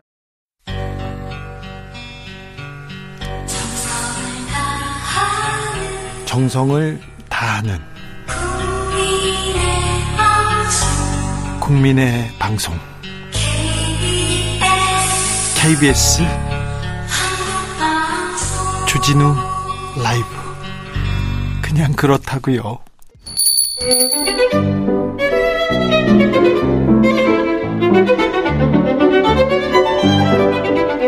어서 오십시오. 고품격 정치 토크의 세계에 오신 여러분 환영합니다. 구성급 정치 맛집 메인 셰프 소개합니다. 깨어있는 정치지성 전 실장, 전 장관, 박지원 전 국정원장 스승 모셨습니다. 어서 오세요. 서훈 안보실장과 네. 김홍희 해경청장은 지금 기소를 했다가 그렇죠. 박지원은 안 부르고 네. 서욱 전 국방장관은 빠져 있고요. 빠져 있고. 네. 이게 무슨 의미예요? 이걸 어떻게 봐야 됩니까? 글쎄요. 제가 묻잖아요. 아니, 아니 왜 박지원은 수사도 못 하고 있습니까? 왜 부르지도 못하고 아, 있습니까? 뭐 저는 부르죠. 부르겠죠. 그렇지만은 이게 무슨 의미예요? 당연히 저를 조사해서 네. 서울의 기소 여부를 결정해야 될 건데. 그러니까요. 어? 서훈 실장이 최고 책임자다. 예. 이렇게 검찰에서 얘기를 했잖아요. 네. 어? 그러면서 또 문재인 대통령도 조사할 수가 있다. 그렇죠. 이건 뭐고? 제가 법사위원을 아마 국회의원 중에서 제일, 제일 오래 했을 거예요. 예, 만주 변호사 활동 오래 하셨어요. 만주 변호사 실력으로는 도저히 안 나와요. 아니 지금 원장님한테 이걸 물어보려고 하는데 이 지금 아, 제가 물어보잖아요. 네. 주진이 기자한테 물어보는 거예요. 아니 그러니까요. 아니 그러면 아 왜 이해가 안 되는 게 기소 전에 적어도 원장님을 불러서 어떻게 됐는지 좀 물어보고 어떤 단서를 또 찾을 건데 그것도 없이 부르지도 않았죠. 그렇죠. 일반적인 수사 순서로 보면은 네. 조폭도 단계별로 부르죠. 단계별로 부르죠. 네, 밑에부터 중간도 뭐. 네. 제일 두목은 나중에 부르는데 네, 네. 최고 책임자인 국가안보실장 서훈을 박지원 저를 불른 다음에 불러야 되거든요. 네. 그래서 거기 불러서 구속하고 또 제가 검찰 조사를 받아야 되는데 네. 제 조사도 없이 기소를 한다. 네. 또 같은 날 보석된 같은 경우 서욱 장관은 빠졌고 네. 김홍희 해경청장만 구속되고 네. 이게 도대체 알 수가 없어요. 음. 문 대통령에 대한 수사를 할 수도 있다. 경찰에서 이런 그 생각을 내비치니까 아, 원장님께서 문재인 전 대통령 검찰 소환 조사 거부해야 된다 이런 얘기 하셨어요? 당연히 거부해야죠. 아 검찰 스스로 최고 책임자가 서훈 안보실장이라고 했지 않습니까? 네. 어. 박지원 네. 전직 대통령을 그렇게 네. 어, 뭐 아무런 혐의 없이 정치적으로 그렇게 탄압해서 되나요? 그렇죠.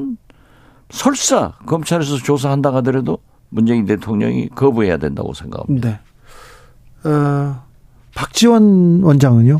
예. 소환 조사하면 요, 요구에 따르실 겁니까? 당연히 저는 가야죠. 왜요? 저는 전직 대통령이 아니에요. 네. 알겠습니다. 가야죠. 네. 아, 참, 서우는 구속 기소, 김홍희 전 해양경찰청장은 불구속 기소, 서욱 전 장관은 기소하지도 않았어요. 박지원 전 원장은 부르지도 않았고요. 이걸, 이 수사를 어떻게 이해해야 될지 수사 전문가들, 검사, 판사 출신들도 다 고개를 갸우뚱합니다. 그래서 제가 모르면 잘 모를 거예요. 그렇죠. 네. 박지원이 모르는데 어떻게 알아요? 네. 아, 참. 요란합니다. 요상합니다. 네. 그래도 지금 문재인 전 대통령한테는 계속 검찰이 또 뭘 또 메시지를 보내거나 뭐 또 다른 상황을 만들까요? 이 사건에서? 그러지는 않을 것 같아요. 인제는 예. 인제는 정리될 것 같아요. 예. 기소를 기소를 그렇죠. 예. 기소를 하는 거는 어, 검찰에서 수사를 마쳤고 이 혐의로 재판 재판 판사님한테 이 혐의로 어떻게 판단을 내려주세요 이렇게 묻는 거거든요. 그렇죠. 예. 그렇기 때문에 지금 박지원 원장도 부르지 않고 끝날 가능성도 매우 높아진 겁니다. 그건 부를 테니까 음. 걱정하지 마세요. 그래요? 네. 네. 부르지 않을 수도 있습니다. 자, 오늘이 정기국회 마지막 날입니다. 올해. 네. 그런데 예산안 협상 아직도 안 되더라고요. 예산안 협상은 극적으로 타협될 수도 있고 예. 어, 지금 만약에 오늘 그게 안 되면은 최소한 하루 이틀의 준비 기간이 필요해요. 네. 그러니까 만약 안 된다고 하면은 어, 자정이라도 합의되면은 차수 변경을 해서 할 수도 있을 거예요. 네. 어, 그렇지만은 어떻게 됐든 어, 회기가 끝나니까 차수 변경이 안 되겠습니다. 네. 재소집을 해야 되니까 네. 예산은 법정 기일 내에 꼭 통과시키는 것이 가장 바람직합니다. 바람직하지만 안 되면 그게 이제 12월 2일인데 네. 안 되니까 정기국회 회기 말인 오늘까지 네. 통과시켜야 되는데 안 된다 하면은 과거에도 임시국회를 바로 소집해서 네. 12월 말일까지만 통과되면은 큰 지장이 없어요. 예. 네, 저는 그렇게 되리라고 봅니다. 알겠습니다. 네. 이상민 행안부 장관 해임 건의안 뭐 이 해임안은 어떻게 처리해야 됩니까? 여당 여당 이 얘기만 나오면 그렇게 싸웁니다. 아니 모든 국민이 이상민 장관의 해임을 요구하고 있지 않습니까? 네. 158명의 희생자들이 구천을 헤매고 있고 그 유족들이 지금 이제 모임을 정식으로 구성됐지 않습니까? 네. 뭐 사회 시민단체 민변을 주축으로 해서도 다 support를 하고 있는데 이건 반드시 윤석열 대통령께서 음? 해임하는 것이 대통령의 도리이고 국민에 대한 그 유족에 대한 예우라고 생각합니다. 그런데 민주당이 해임 건의안 통과시켜도 대통령 거부권 행사한다지 않습니까? 그것은 국민을 무시하는 거고 네. 영령과 유족을 완전히 2차 가해하는 거죠. 네. 알겠습니다. 음, 화물연대 파업이 끝났는데요. 네. 끝내기로 했습니다. 잘 됐어요. 네. 어, 제가 오늘 아침 YTN 라디오 새벽에 가서 그 투표가 어떻게 될 것 같냐. 그래서 가결될 것이다. 네. 그리고 민주당에서 정부의 아닌 안전운임제에 대해서 폭은 넓히지 않고 3년간 네. 계속하기로 정의당과 함께 법사위에서 법안이 통과됐지 않습니까? 네네. 네. 그렇다고 하면은 정부에서도 대통령께서도 화물노조 노동자들을 완전 굴복해서 무릎 꿇고 죽어라. 이건 해서는 안 됩니다. 그러니까 타협, 조정이 민주주의는 대화가 가장 중요한 겁니다. 예를 아, 들면 네. 지금 지하철 노조, 철도 노조, 특히 가장 큰 조선 노조가 소통해서 타협으로 잘 타결됐지 않습니까? 네. 이것을 보고 국민들이 굉장히 좋아한 거예요. 네. 그리고 이제 마지막 남았던 화물노조도 이렇게 야당이 또 화물노조가 양보를 했으면은 정부 특히 대통령께서 받아들이는 것이 원칙이지 강대강으로 뭐 이런 거 안 된다. 어?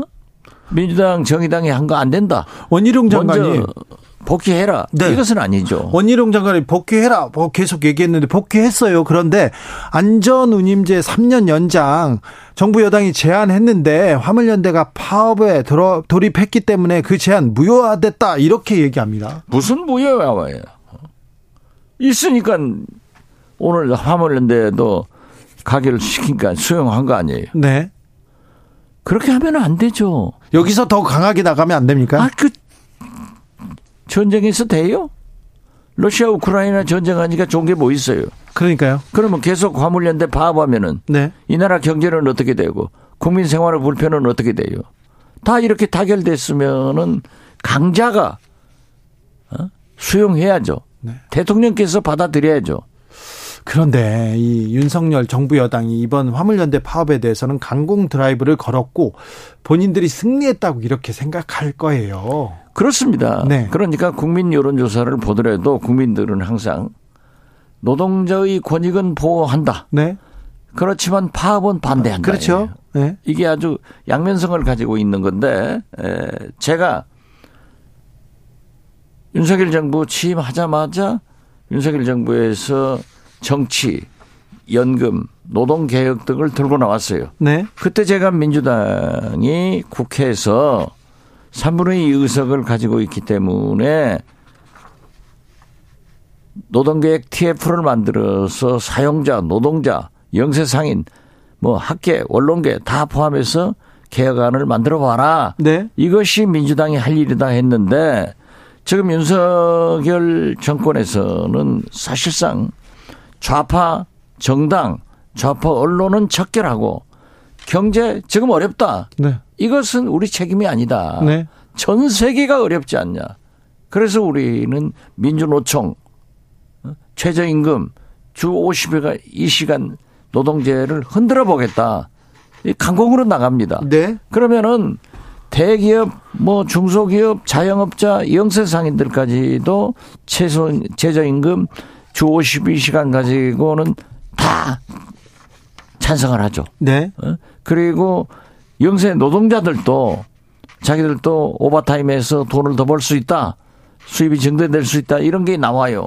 그렇지만은 전체적으로 보면은 노동자의 삶의 질과 네. 인간다운 음, 생활을 보장하기 위해서 만들어 놓은 것 아니에요. 네. 세계 각국이 다 있는 거예요. 네. 그렇다고 하면은 잘 생각해야 되는데 저는 윤석열 대통령이 이 세 가지 점을 가지고 끌고 간다 하면은 지지도도 또 올라갑니다. 또 올라가요? 또 올라갑니다. 그럼 계속 그러겠네요?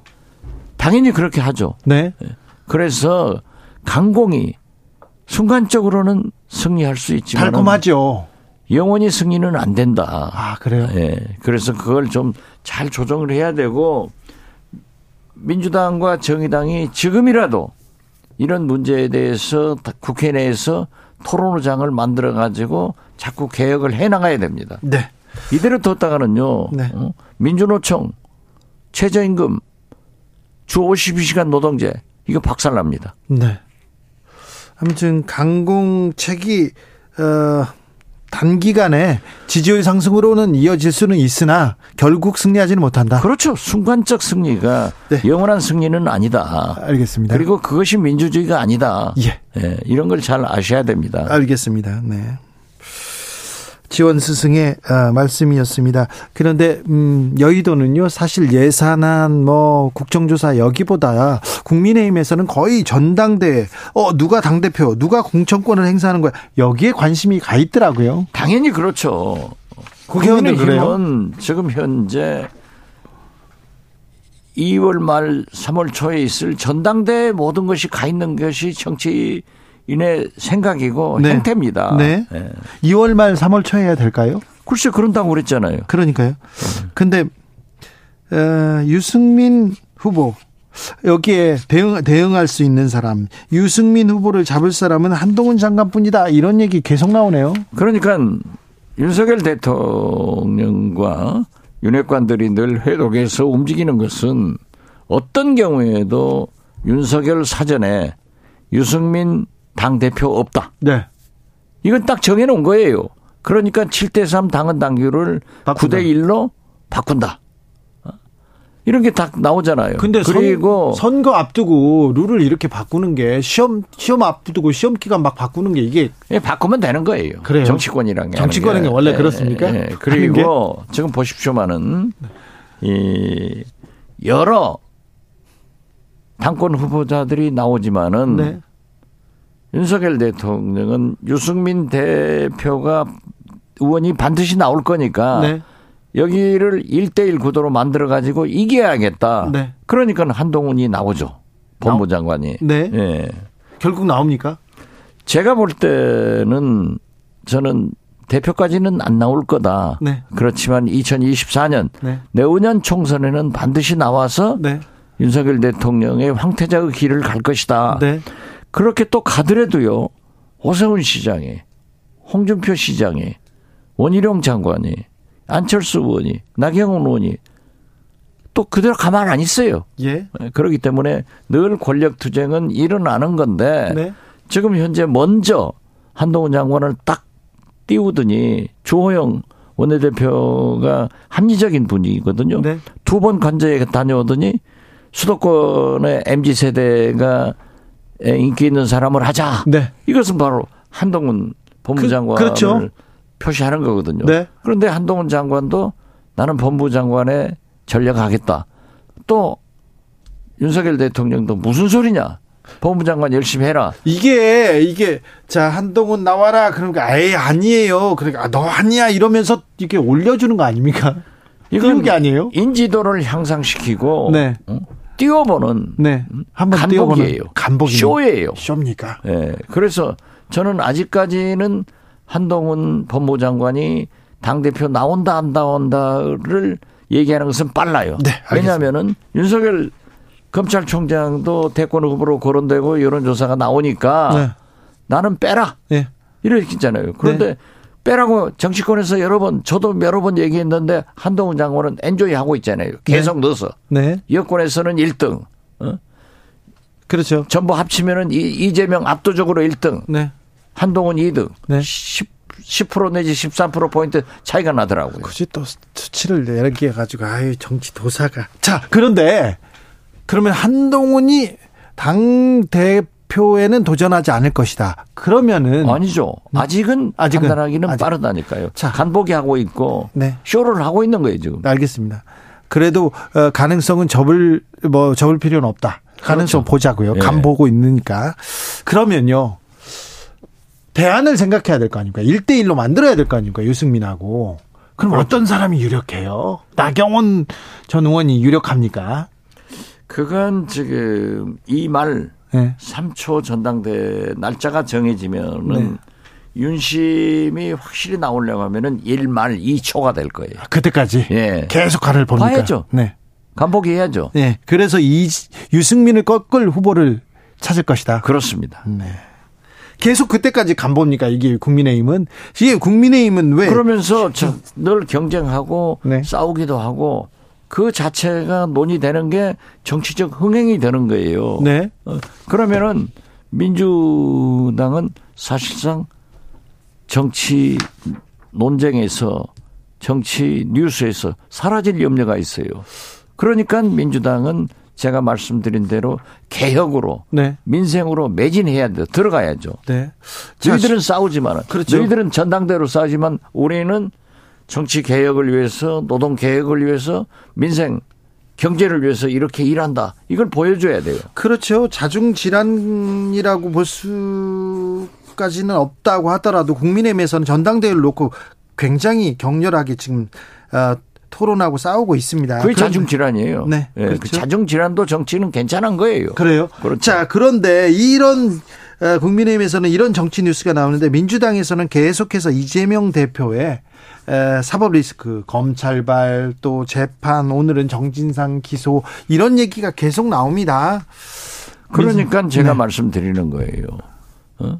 민주당은 개혁을, 네. 노동 개혁을, 연금 개혁을 정치 개혁을 어떻게 하겠다. 네. 이런 것을 정의당과 야, 야권들이 해가지고 자꾸 화두를 던지고 국민과 함께 문제를 제기하면서 해결해 나가야 된다고요. 네. 그런데요, 저기 윤영찬 민주당 의원이 이재명을 친 건 이낙연 이런 그 뉴스에 법적 조치 취하기로 했습니다. 아, 어찌 보면 이건 뭐 누구의 계책 같기도 한데 계속 뭐 남욱 변호사가 느닷없이 법정 진술을 하니까 네. 그거 보세요. 제가 뭘 하겠어요. 네. 민주당은 단결해서 이재명 대표를 중심으로 싸워야 된다. 네. 안 싸우니까 그런 게 한 방 나오니까 흔들흔들 하잖아요. 개딸들도 뭐 윤영찬 의원 비난하고 이런 네. 건 있을 수가 없는 거예요. 그것이 자중질환이에요. 그렇죠. 어, 그것도 자기들이 자중질환을 일으킨 게 아니라 어? 범죄자 재판 과정에서 나온 얘기를 가지고 싸우면은 누가 좋아요? 뭐 국민의힘이 좋죠. 국민의힘 좋죠. 네. 반대 당 민주당 어렵죠. 네. 어? 거기다 설상가상으로 이재명, 이재명 대표 뭐 흔들어대고 그러면 안 된다 이거죠. 그래서 저는 최근에 제가 강연을 많이 다니는데 강연 제목이 그거라니까요. 똑같아요. 만약 지금 김대중이라면 네. 어떻게 할 것이냐. 네. 내가 볼 때는 김대중 대통령 비서실장으로 어? 내가 볼 때는 김대중 대통령은 민주당이요 뭉쳐서 이재명 대표를 중심으로 싸워라 네. 이렇게 하신다. 네. 그러니까 다른 얘기를 지금은 하는 것이 안 좋다. 저는 그렇게 얘기했는데 딱 그 남욱 어? 재판받는 사람 법정 진술 하나 가지고 지금 민주당이 흔들흔들 하잖아요. 네. 자기들끼리 그 싸우는 게 그게 자중질 아니에요. 이재명 중심으로 지금 민주당은 단결해서 싸워야 한다. 그렇죠. 뭐하고 싸워야 됩니까? 윤석열 대통령을 싸워야죠. 그렇습니까? 네. 근데 지금 잘 윤석열 못... 대통령은 보십시오. 지금 국방백서의 주적을 국, 북한으로 처음으로 박았잖아요. 네. 처음이 아니라 다시 한번. 네. 음. 그리고 주적은 지금 용공 문재인 비리 이재명으로 결정해 놓고 싸우잖아요. 네. 여기서 싸워야 되는데 느닷없이 남욱 변호사라는 재판받는 사람이 한마디 윤영창 꺼내놓으니까 그것 가지고 싸우는 것이 자중질환이다 이거죠. 그렇죠. 안 하면 안 돼요. 네네. 지금 그러면 윤석열 대통령은 북한, 주적인 북한, 그리고, 어, 문재인 전 정권인 문재인, 그 다음에 이재명 대표하고 싸우고 있는데. 그게 좌파 정당이지. 자, 그리고 노조하고도 싸우고 있는데. 그렇죠. 이 싸움을 만들어 가는데 네. 어찌면 그러면 정치력을 보이고 있습니까 지금은? 무슨 뭘 보여? 정치력을 보이고 그렇죠 있습니다. 보이고 있죠. 자 여기에 대해서 아, 지금 그러니까 화물연대도 저렇게 꽉 굴복시켜서 예, 그걸 받아들이는데도 안 돼. 이런 건 나가잖아요. 그런데 민주당은 지금 어, 대우를 지금 정비하지 못하고 싸우지 못하고 있는 상황입니다. 그렇죠. 그것도 거듭 말씀드리지만 남욱이라는 법정 진술 가지고 어? 여기에 흔들려서야 여기에 흔들려 버리면 그게 되겠냐고요. 네. 어? 그래서 나는 개딸이 뭔지도 몰라요. 네. 그분들하고 난 관계도 없으니까 그 개딸들도 자기들이 진정으로 이재명 대표를 생각한다고 하면은 윤영찬 의원 비난하지 마라 이거죠. 네. 왜 그걸 그런 걸 하느냐. 네. 어, 어제 대통령과 대통령 내외와 어, 축구 국가대표팀 선수들이 청와대 영빈관에서 이렇게 만찬을 했습니다. 영빈관 잘 가셨잖아요. 네. 잘했잖아요. 윤석열 대통령이 잘하는 게 많아요. 상춘제도 갔더래. 네. 상춘제도. 아, 돌아간 건 잘한 겁니까? 뭐 돌아간 건 잘했죠. 대표팀하고 밥 먹은 것도 잘한 거죠. 잘했죠. 네. 셀카 찍고. 그 잘했고, 네. 셀카 찍고, 뭐, 공 받고, 손흥민 주장이 완장 채워주고 완장도 채워주고 좋아요. 그러려고 하면은 158명의 영령들이 구천을 헤매고 있는데 국가 잘못으로 희생된 그 사람들을 위해서도 저는 이상민 장관을 해임하고 만났으면은 얼마나 좋았을까. 자, 또 지나갔으니까 오늘이라도 해임 건의안이 통과되기 전에 네. 이 대통령께서 그렇게 결정하고 그 영빈관에서 유족들을 전부 초청해 가지고 유족들의 얘기를 듣는 그런 일을 한번 대통령 네 분이 하시면은 더 좋을 거다 그거예요. 그러니까요. 청와대 영빈관에서 그 만찬이나 행사를 하기 시작했는데 그 첫 번째 손님이 12구 아, 참사의 유족들이었다면 얼마나 좋았을까. 그 전에 이상민 장관을 해임하고 만났으면 얼마나 좋을까 이런 생각 해봅니다. 그렇죠. 그렇지만은 만시지탄이지만 지금이라도 하시라 이거죠. 네. 관저 정치 많이 하시는데 2호 관저 만찬 포옹을 이재명하고 하면은 국민들이 얼마나 좋겠어요. 그런데 이재명 대표는 안 만난대잖아요. 자, 그러니까 대통령이 그렇게 하시면 안 된다니까. 그리고 MBC 기자분으로서 등 한번 치는 모습. 음? 그렇죠. 또 영빈관에서 유족들을 만나서 들어보면서 이상민을 해임을 했다가 하면은 얼마나 지지도가 올라가겠어요. 지금부터 더 올라가요. 네. 아, 네. 내가 이런 걸 지원 스승이니까 이렇게 가르쳐 주는 거예요. 지원 스승 이거 돈 받고 얘기해야 되겠는데요. 글쎄요. 그러게요. 예. 그런데 국가를 위해서 저는 하는 거예요. 알겠습니다. 국가를 위해서. 그렇죠. 네. 아, 박지원 원장께서 아까 말했어요. 차기 장래 정치 지도자 선호도 하면 누가 나오냐 얘기했는데 한국갤럽에서 지난 6일에서 8일까지 조사했습니다. 홍준표 대구시장 37, 유승민 전 의원 33, 한동훈 법무장관 29%까지 나옵니다. 이렇게 계속 나오는데 한동훈 장관은 나는 빼달라 얘기를 안 하고 있어요. 그렇죠. 네. 즐기는 거예요. 네. 엔조이. 알겠습니다. 엔조이 하는 거예요 지금. 네. 간보기 하는 거라고요. 아, 유승, 쇼하고. 예, 유승민 아, 전 의원은 그 국민의힘 차기 당대표 적합도에서 1위를 달리고 있는데요. 지난 4일에서 6일, 3일간 아, 뉴시스가 아, 국민 리서치 그룹 그리고 에이스 리서치에 의뢰해서 조사했습니다. 1위는 유승민 전 의원 33.6, 나경원 전 의원 22.9, 안철수 의원 10.3, 김기현 의원 4.9% 순입니다. 자세한 내용은 중앙선거 여론조사 심의위원회 홈페이지 참조하시면 됩니다. 김기현 의원 모셔다가 밥도 먹고 어, 대통령 뭐 3시간씩 얘기했다는데. 얘기했는데 안 나오네요. 윤핵관의 핵관인 장재원 의원하고도 또 얘기하고. 네. 그건 몰라요, 아직은. 네, 알겠습니다. 음. 박지원 원장하고 밥을 먹고 이렇게 몇 가지 비책만 이렇게 받아주면 지지율은 팍 올라갈 텐데. 진짜 올라가실 거예요. 네. 알겠습니다. 그리고 또 제가 얼마나 재밌게 얘기를 하겠어요. 그러니까요. 어. 더 재밌을 텐데. 그렇죠. 네. 그리고 국가를 위해서 할 말을 하는 거죠. 네. 어. 누가 공격하면 어떡해요? 공격하면 할 수 없는 거죠. 뭐. 아, 그렇습니까? 네. 네, 알겠습니다. 제가 뭐가 무서워요? 아유, 대범하시네요? 야, 뭐, 무서울 게 하나도 없어요. 아 청년이 무서운 것도 있어야지. 아이, 그, 뭐, 제가 나쁜 짓 안 하면 되잖아요. 알겠습니다.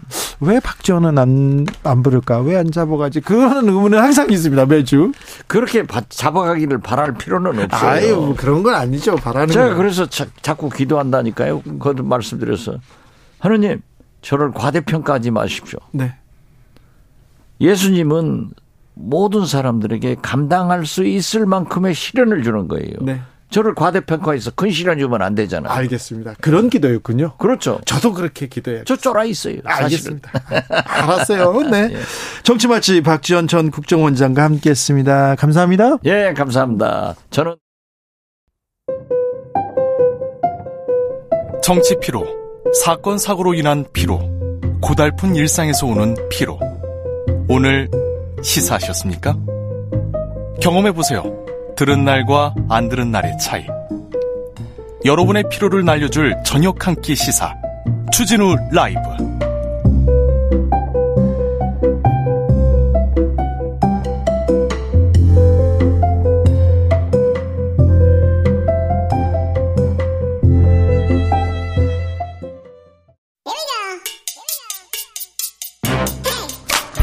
뉴스를 향한 진지한 고민 기자들의 수다. 라이브 기자실을 찾은 오늘의 기자는 미디어 오늘 정철훈 기자입니다. 어서 오세요. 안녕하세요. 요즘 언론계 상황 좀 어수선합니다. 아유 많이 어수선합니다. 네. 네.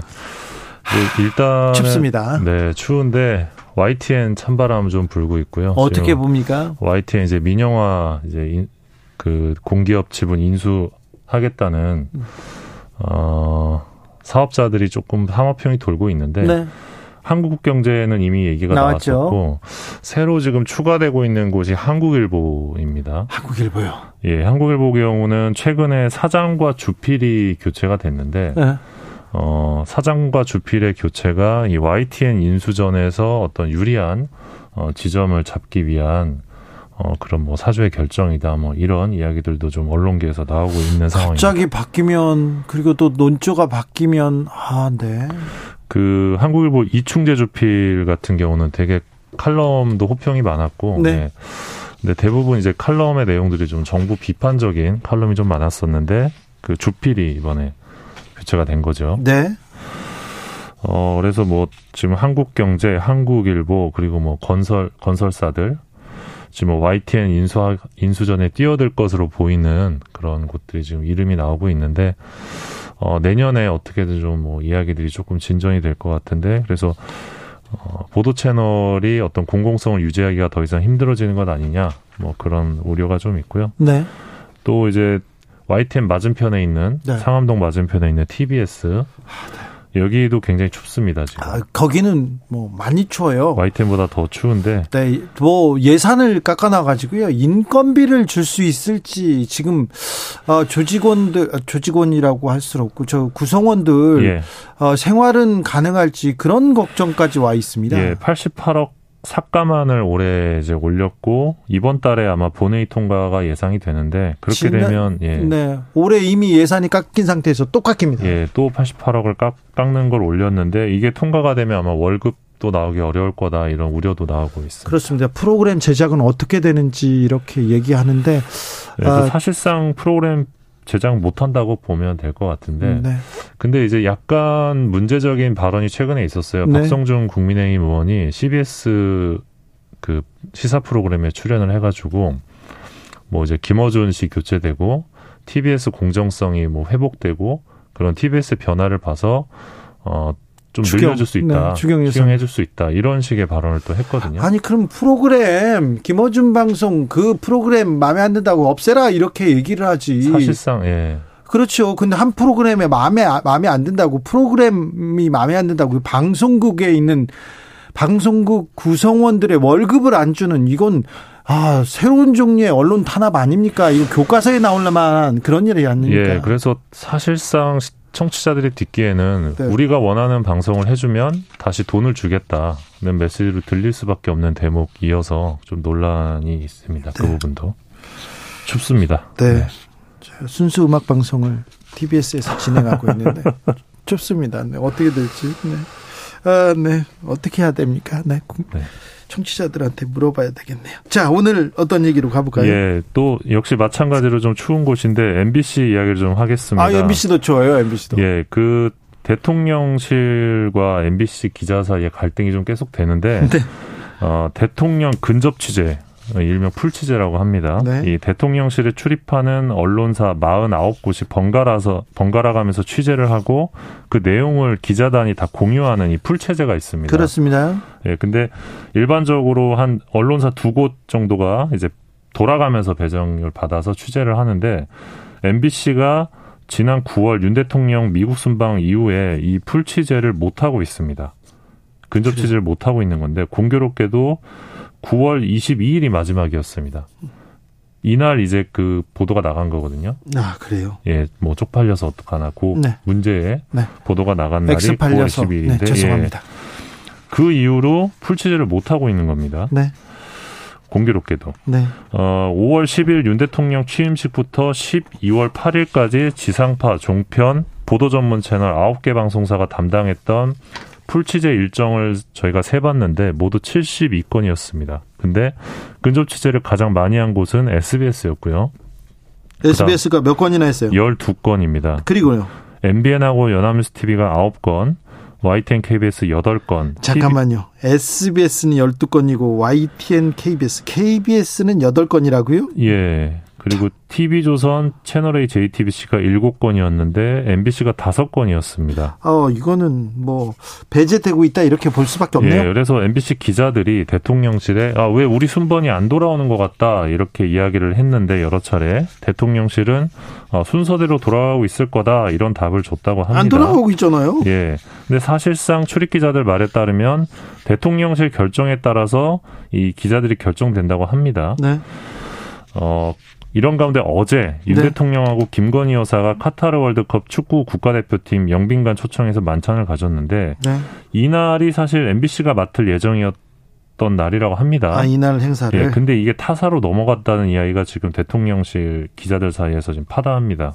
그래서 어디가 했어요? 어, 그래서 이날 취재는 YTN, 연합뉴스 TV, 남도일보가 맡았습니다. 이거 차별인데요. 예, 그래서 만약에 대통령실이 특정 언론사가 싫어서 이렇게 취재 기회를 차별적으로 부여한다. 이거 대단히 큰 문제거든요. 네. 왜냐하면 이게 그러니까 단순히 MBC를 위해서 제가 이런 이야기를 하는 게 아니라 너네가 MBC처럼 보도하면 MBC처럼 된다. 이 메시지를 다른 언론사에게 주는 거거든요. 네. 그러니까 어, 풀 취재 계속 하고 싶고 전용기 타고 싶으면 어, 입 닫고 귀 닫고 눈 감고 원하는 대로 써라 이런 메시지로도 읽힐 수 있어서. 네, 이런 압박 위협이 실제 존재합니다. 음, 음. 저한테도 저한테도 아 국민의힘에 반하는 패널들, 뭐 국민의힘 측 패널도 부르고 민주당 측 패널도 부르지 않습니까? 저런 사람 부르면 김어준 꼴 난다. 저한테 바로 합니다. 어, 너 알고 보니까 주진우 라이브 알고 보니까 김어준 프로 다음으로 심의에 가장 많이 고발당했던데 심의에 많이 올라갔던데 그 꼴 난다 이 얘기를 앞에서 해요. 어, 불과 몇 분 전에 들었어요. 어. 아, 이거 심각한 우려입니다. 아, 자유를 그렇게 강조하는 윤석열 대통령, 어, 지금 정부에서 언론인들은 굉장히 예. 언론의 자유에 대해서 예, 맞습니다. 아, 네, 우려하고 예. 있다는 것도 좀 알으셔야 돼요. 뭐 주진우 기자 예를 또 하나 들자면 예전에 BBK 수사했었던 최재경 대검 중수부장이랑 검사 10명이었죠. 네. 주진우 기자 상대로 6억 손해배상 청구했었는데 그렇죠. 검사들이 이렇게 무리를 지어서 네. 기자를 상대로 손배 청구한 사례가 거의 없습니다. 없었죠. 그러니까 그, 근데 그 때는 저는 특정한 거잖아요. 아, 그랬죠. 명확한 사실을 예, 사실관계를 특정하셨죠. 네. 그 당시에 결국 이제 무죄 나오셨잖아요. 무죄 나왔죠. 근데 검사들이 과연 무죄가 나올지 몰랐을까요? 그러니까 저는 어느 정도 알고 있었다고 보는데 그러면 무죄가 나올 거를 알고도 왜 손배 청구를 했느냐? 우리가 수사하는 내용 그리고 검사들 건드리면 이렇게 된다. 주진우처럼 된다. 네. 그렇게 메시지를 주는 거거든요. 네. 그러니까 마찬가지로 MBC 사례도 비슷한 것 같습니다. MBC처럼 이렇게 보도를 하면 가만두지 않겠다. 너희도 MBC처럼 된다. 그래서 이거는 사실 대단히 큰 문제라고 보고 그래서 국경 없는 기자에도 계속 지금 성명을 냅니다. 최근에 성명을 또 냈습니다. 어, MBC에 대한 공세와 차별적 조치가 매우 우려스럽다. 네. 어, 이런 입장을 또 냈거든요. 네. 국경 없는 기자회가 우리나라에 대해서는 별로 관심이 없어요. 없어요. 그 친구들 간사들도 좀 네. 게으른 친구가 있었는데 한국 언론에 대해서 갑자기 관심을 갖기 시작하는데 이거는 국제적으로도 굉장히 좀 부끄러운 일입니다. 이것도 네. 좀 알아주십시오. 아, 윤석열 정부 들어서 한국의 언론의 자유 지수가 떨어졌다. 언론의 자유, 표현의 자유 지금 억압받고 있다. 이런 얘기는 국가적으로도 신뢰도를 떨어뜨리는 일입니다. 맞습니다. 그러니까 네. 신경 쓰셔야 됩니다. 아, 그런데 MBC는 상 받았네요. 예, 한국 영상기자협회가 그 윤 대통령의 뉴욕 순방 중 그 비속어 발언 네. 영상을 취재 보도한 대통령실 출입 영상 기자단의 뉴스 특종 단독 부분 상을 줬습니다. 네. MBC가 받은 건 아니고 영상 기자단이 전체가 받은 건데 네. 어, 이 풀 취재단이 기자상을 받는 건 대단히 이례적입니다. 네. 그러게요. 예, 근데 왜 상을 주게 됐느냐? 당시 이제 풀 취재로 들어간 사람 기자가 그 영상을 찍었죠. 찍었는데 대통령실에서 보도하지 말아달라고 요청을 했었습니다. 네. 그 당시에. 근데 기자단이 어, 거부했습니다. 네. 거부하면서 이 발언이 세상에 공개됐는데 어, 그런 대목들이 어, 저널리즘의 윤리와 언론 자유를 지키기 위한 노력으로 어, 높이 평가됐다는 게 이제 심사위원회가 밝힌 입장이었습니다. 2927님께서 근데요 기자들 모두 취재 보이콧하면 안 되나요? 그렇게는 못 하나요? 얘기하는데 네. 한국 언론이 그렇게 어, MBC를 응원하고 있는 데도 있지만 그렇지 않은 데도 좀 있거든요. 그렇죠. 많거든요. 네. 그래서 네. 어 지난번에 그 대통령 출입 기자 대통령실 출입 기자단에서 성명서를 내고 반대 입장을 발표한 거는 매우 이례적인 일이었습니다. 예, 맞습니다. 네. 매우 이례적이었는데 네. 저제 개인적으로는 조금만 더 스텝을 밟아서 조금 더 강경한 비판적인 입장을 내줬으면 싶 은 마음도 있긴 그러게요. 했습니다. 그, 네. 기자들이 조금 아 한 목소리를 내면 네. 좀 세상을 조금 더 바꿀 네. 수도 있는데 왜냐하면 본인들이 같은 상황에 처할 수 있거든요. 아 당연하죠. 예, 전용기에 탑승 못하게 되고. 네, 근데 그 당연히 그 얘기를 내야 되는데 그 또 언론이 또 부족한 뭐 모자란 네, 그런 모습이기도 합니다. 마지막으로 만나볼 뉴스는 짧게 좀 짚어볼게요. 예, 카타르 월드컵 16강 진출에 많은 분들이 감동하셨을 텐데. 네. 어, 대부분 아마 지상파를 통해서 MBC, 겁니다. KBS, SBS 이렇게 하죠. KBS, 예. 네, KBS. 네, 근데 앞으로는 어, 이걸 못 볼 수도 있다. 그런 우려 섞인 전망이 있습니다. 왜요? 이 결국 이제 중계권을 우리가 사오는 거잖아요. 피파한테 사오는 건데. 다른 데서 비싸게 사가면. 예. 근데 요즘 OTT가 예. 이 스포츠 중계권을 사고 있습니다. 아이고. 어, 그래서 우리가 OTT 같은 경우는 만 얼마씩 돈을 내고 구독을 하잖아요. 네. 그래서 OTT에 가입하지 않은 사람들은 어, 앞으로는 월드컵이나 올림픽 같은 국가적인 스포츠 행사를 못 볼 수도 있다 이런 우려가 좀 나오고 있거든요. 손흥민 선수 경기도 돈을 내야 이렇게 볼 수 있습니다. 예. 잉글리시 프리미어 리그도 네. 어, 손흥민 선수 경기는 돈을 내서 하는데 이제 월드컵도 돈 내야 되겠다 이, 이런 얘기 나오겠네요. 예, 앞서 OTT 쿠팡 플레이가 토트넘 내양 경기 이제 최초로 독점 중계권 따냈었는데 그래서 이제 못 봤죠. 네. 그리고 류현진 경기 같은 경우도 어 지금 스포티비인가 거기서 유료로 돌리고 있거든요. 네. 그러니까 국가적인 스포츠 경기를 뭐로 정해야 할지가 좀 뭐 애매할 수는 있는데 손흥민 경기, 류현진 경기 이미 돈 없으면 못 보는 상황이 됐습니다. 네. 그런데 앞으로는 어, 지상파는 점점 돈이 없어지고 OTT는 점점 이제 강해지거든요. 네. OTT 시대고 그러다 보면 언젠가는 이제 우리가 말하는 보편적 시청권이 뺏길 수 있다. 예. 그런 우려가 좀 있습니다. 언젠가는 이제 머지 않아서 그 네. 그럴까봐 걱정입니다. 미국 같은 경우는 이미 그런 네 미국이나 예. 다른 나라도 그렇습니다. 일본도 일본 경기 아니면 다른 경기는요 다 이 케이블 채널에서 봐야 됩니다. 네 OTT 사업자인 애플 TV 같은 경우는 내년부터 미국 프로축구 전 경기를 독점 중계한다고 합니다. 이런 상황들이 곧 올 수 있는데 어, 보편적 시청권을 강제할 수 있는 확보할 수 있는 방안을 좀 국회가 논의해야 한다 이런 지적도 있습니다. 그러니까요. 국회에서 할 일이 많은데 뭐 하시는지 이 보편적 시청권 되게 중요하거든요. 어, 그러니까요. 네. 16강 갔는데 경기를 돈 없으면 못 본다 이게 말이 됩니까? 8강 갔습니다. 근데 비싸게 팔아요. 그러면 음. 어떻게 하죠? 음. 그럴 그런 네. 날이 금방 올 거예요. 네. 기자들의 수다 미디어 오늘 정철은 기자 함께 고민했습니다. 감사합니다. 고맙습니다. 교통정보센터 다녀올까요? 김민희 씨.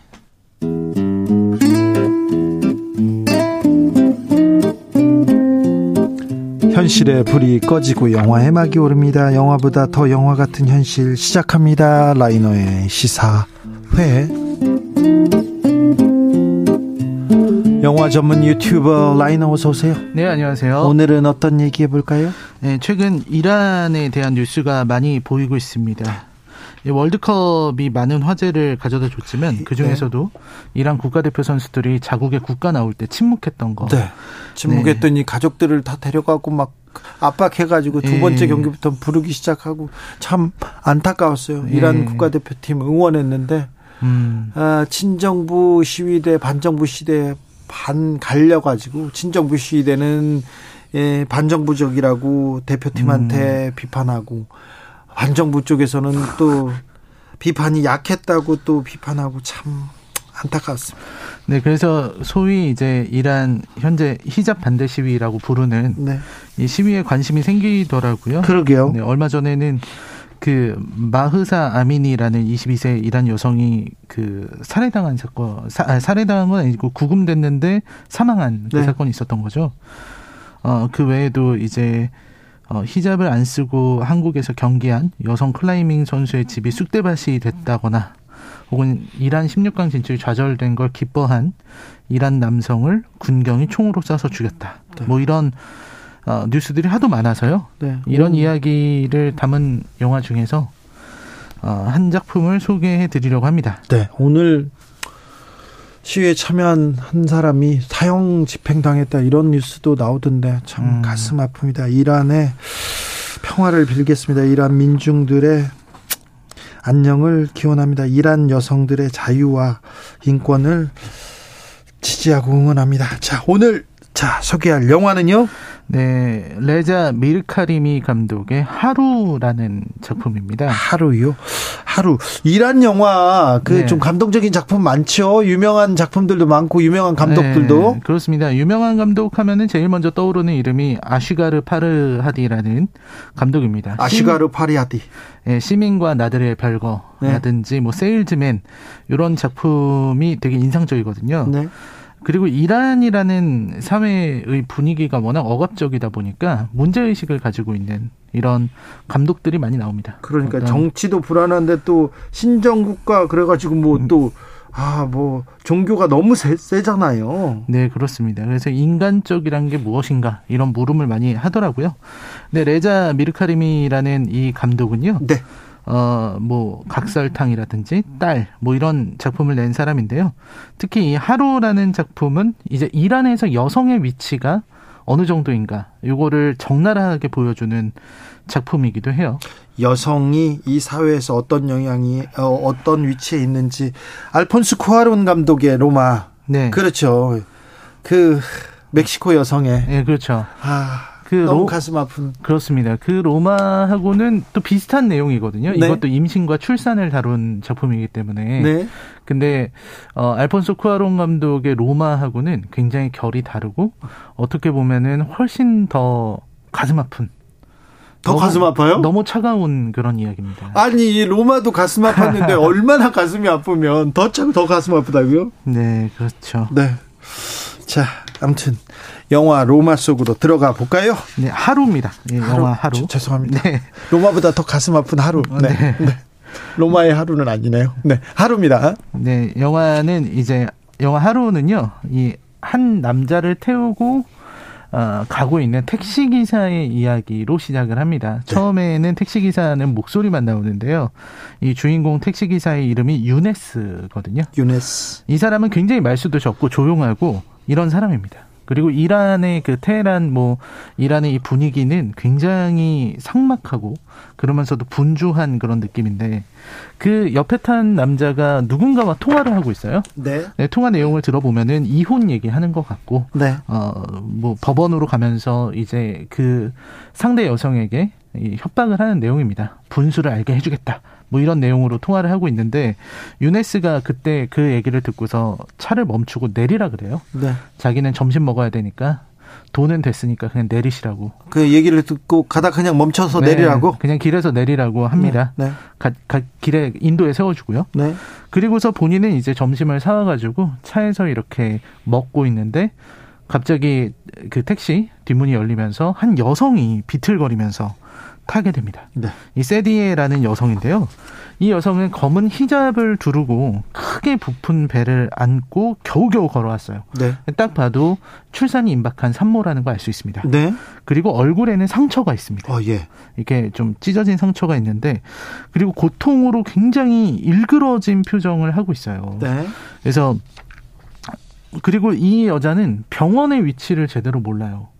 그냥 병원으로 가주세요. 네, 근처 병원으로 가달라고 해서 이 택시 기사는 당연히 근처에 있는 그 가장 좋은 병원, 가까운 가깝고 좋은 병원으로 데리고 갔는데 이 병원이 아니다. 내가 가는 병원으로 가야 된다라고 얘기를 하면서 그 병원을 찾는데 병원 이름도 모르고 휴대폰도 없고 돈도 없어요. 이 여성 여성은 그냥 어떻게 보면은 이 여자에 대해서 아무런 소개도 설명도 없지만 도망쳐 나왔다는 걸 알 수 있습니다. 예.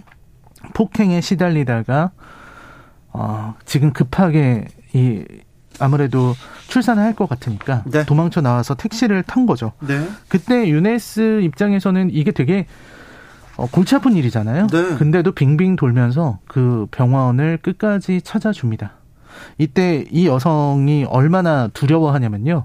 이 택시가 가다 보면은 이제 문이 잠기잖아요. 거기에 깜짝 놀라면서 문을 열어달라고 하고요. 네. 이렇게 작은 그 과속 방지턱을 넘었을 뿐인데도 너무 크게 놀라고 고통스러워 합니다. 그래서 몸이 정상이 아니구나라는 걸 알 수 있게 해줘요. 그리고서 이제 병원에 가까스로 도착을 했는데 여기서 세디에는 자꾸 자기가 아는 사람이 있어서 그 사람에게 도움을 청해야 된다라고 얘기를 합니다. 그래서 전화를 하는데 그분은 전화를 안 받고 병원에 들어가야 되는데 이 세디엘가 혼자서 못 걸어가는 거예요. 네. 그러니까 걸어서는 갈 수 있을 것 같은데 병원에 들어갈 수가 없는 겁니다. 왜냐하면 이 이란은 아마 그런 분위기인 것 같아요. 그 여성이 혼자서는 네, 혼자서는 병원에 갈 수가 없고 혹은 혼외 임신이 법으로 금지된 네. 그런 사회인 거죠. 그러니까 이 사람이 택시기사인 유네스에게 도움을 청합니다. 네. 자기 혼자는 병원에 들어갈 수가 없으니까 네. 남편 행세를 좀 해달라는 거죠. 남편이나 가족 행세를. 예. 그래서 유네스는 대답하지 않고 일단 보호자로 같이 들어가요. 예. 이, 이 사람은 뭐라고 말을 하지 않고 계속 침묵을 지키고 있거든요. 네. 그래서 들어가서 그래도 뭐, 뭐, 다른 사람들은 남편이겠거니 하겠죠. 어, 나이 차이가 많이 나서 처음에 아버지인 줄 알았는데. 아, 그래요? 어, 근데 보니까 남편인 것 같다. 네. 뭐 이렇게 다들 생각을 합니다. 그래서 거기서 이제 그 여성은 안으로 들어가서 수술을 급하게 받아야 되는 그런 상황이었고요. 검사를 바로 해야 되는 상황이었고요. 이제 본인이 거기서 보호자로 이렇게 있는데 계속 있을 수는 없잖아요. 네. 그러니까 유네스도 중간에 그냥 나오려고 했어요. 예. 근데 그냥 나올 수는 없으니까 거기 간호사들이랑 대화를 해보려고 하는데 어떤 간호사도 그 유네스를 이렇게 자, 친절하게 얘기해주지 않습니다. 그래요? 유일하게 친절하게 얘기해주는 사람은 이제 그 병원에서 물건 파는 사람 있잖아요. 네. 예, 병동에서 써야 되니까 예. 신발하고 이 실내화하고 아 그 사람은 돈 벌려고 친절하게 하는 거죠. 못하고 그거를 음. 친절하게 얘기하니까 그 사람에게 돈을 많이 줍니다. 네. 그래서 이걸로 병원비도 수납해주고 나 대신에 네. 옷 갖다 주라고 하고서 본인은 나와요. 네. 본인은 나와서 이제 여기서 이제 그만두려고 하는 거죠. 네. 근데 그때 아까 전화하려고 했던 사람에게 전화가 오고 이 어, 세디에라는 여자가 사실은 연고도 하나도 없고 아무것도 없다는 사실을 깨닫게 되고 예. 그리고 급하게 수술이 필요하다는 것도 알게 돼서 이 유네스는 자꾸 그 병원을 떠나고 싶은데 떠날 수가 없는 거예요. 예. 그래서 그 옆에서 계속 맴돕니다. 근데 네. 병원 의사가 나와서 얘기를 하는데 이 세디에라는 여성에게 너무 큰 몸에 상처가 있다는 거예요. 폭행 상처. 네, 폭행 상처, 얻어맞은 상처가 그래서 갈비뼈가 부러져 있고요. 그리고 태반이 자궁으로부터 떨어져 있답니다. 아이고. 그래서 지금 산모의 목숨이 위험하다. 예. 이렇게 됐는데 문제는 어 이거 폭행범이 되는 거 아니에요? 뭐 사람들이 다 유네스가 남편인 줄 알잖아요. 아 근데 왜 여기서 그 여성이 죽으면 폭행범으로 살인범으로 몰릴 수도 있잖아요. 그렇습니다. 그런 위험한 상황인데도 유네스는 일단 아무 말도 안 하는데 주변의 사람들이 간호사라든지 병원 직원들이 이 사람을 이미 아내를 폭행해서 버리려고 하다가 양심에 걸려서 돌아온 나쁜 놈으로 보고 있는 거죠. 어, 그렇죠. 그러니까 싸늘했군요. 네, 그래서 엄청 싸늘하게 이게 앉아서 그 TV가 켜져 있어서 기, 밤중에 기다려야 되니까 앉아서 TV를 보려 그러면 사람이 와서 TV를 딱 꺾고 합니다. 아, 네. 네. 이런 식으로 이제 얘기가 되는데 결국은 수간호사는 그걸 알고 있었어요. 네. 아. 남편이 아닐 거라는 거를. 아. 그래서 동정하지 마라. 여기서는 이렇게 출산하다가 죽는 산모 부지기수고 어, 태어나서 고아되는 사람 부지기수라고. 근데 어쨌든 유네스는 끝까지 지켜줍니다. 그래서 출산을 하나요? 출산을 하죠. 네. 그리고 어떻게 됩니까? 어, 세디에가 사망합니다. 아이고. 산모는 죽고요. 네. 아이는 혼자 남고 그리고 마지막에 그들이 사인을 하라 그래요. 당신이 폭행한 것 때문에 출산 중에 사망했다. 사인을 하라고. 근데 이 남자가 사인을 거부하니까 네. 의사가 때립니다. 때려요? 이 나쁜 네. 어떻게 아내를 네. 임신한 이렇게. 아내를 그렇게 때려서 죽일 수가 있냐고. 근데 유, 유네스는 그걸 얻어 맞고서 이제 경찰이 잡으러 오잖아요. 네. 그때 마지막에 아이를 몰래 훔쳐내서 집으로 도망칩니다. 네. 그걸로 영화가 끝나요. 하, 영화 하루. 아, 가슴 아프네요. 어, 굉장히 가슴 아프죠. 자, 이 영화 하루를 소개하는 이유는요? 아, 역시 그 이란 사회 안에 망가지는 여성의 삶을 볼 수가 있는 거죠. 네. 뭐, 이란의 도덕 경찰 이런 얘기 많잖아요. 네. 이 안에 여성을 깔보는 분위기 이런 것도 있고 이렇게 사망하는 일들이 많은 것 같습니다. 이 이슬람 혁명 때문에 이제 사실 그 전에는 여성의 인권이 좀 열려 있었다고 했는데 네. 이슬람 혁명으로 인권이 유린당하게 된 거잖아요. 네. 그래서 지금의 시대를 읽는 보조적인 도구로 영화를 활용하시면 좋을까 해서 작품을 소개해 드렸습니다. 영화 하루 라이너와 함께 읽어봤습니다. 감사합니다. 감사합니다. DB조선 아, 단독 보던데 이명박 전 대통령이 28일 0시 기에서 사면되기로 방침을 정했다는 내용 전합니다. 안녕히 계십시오.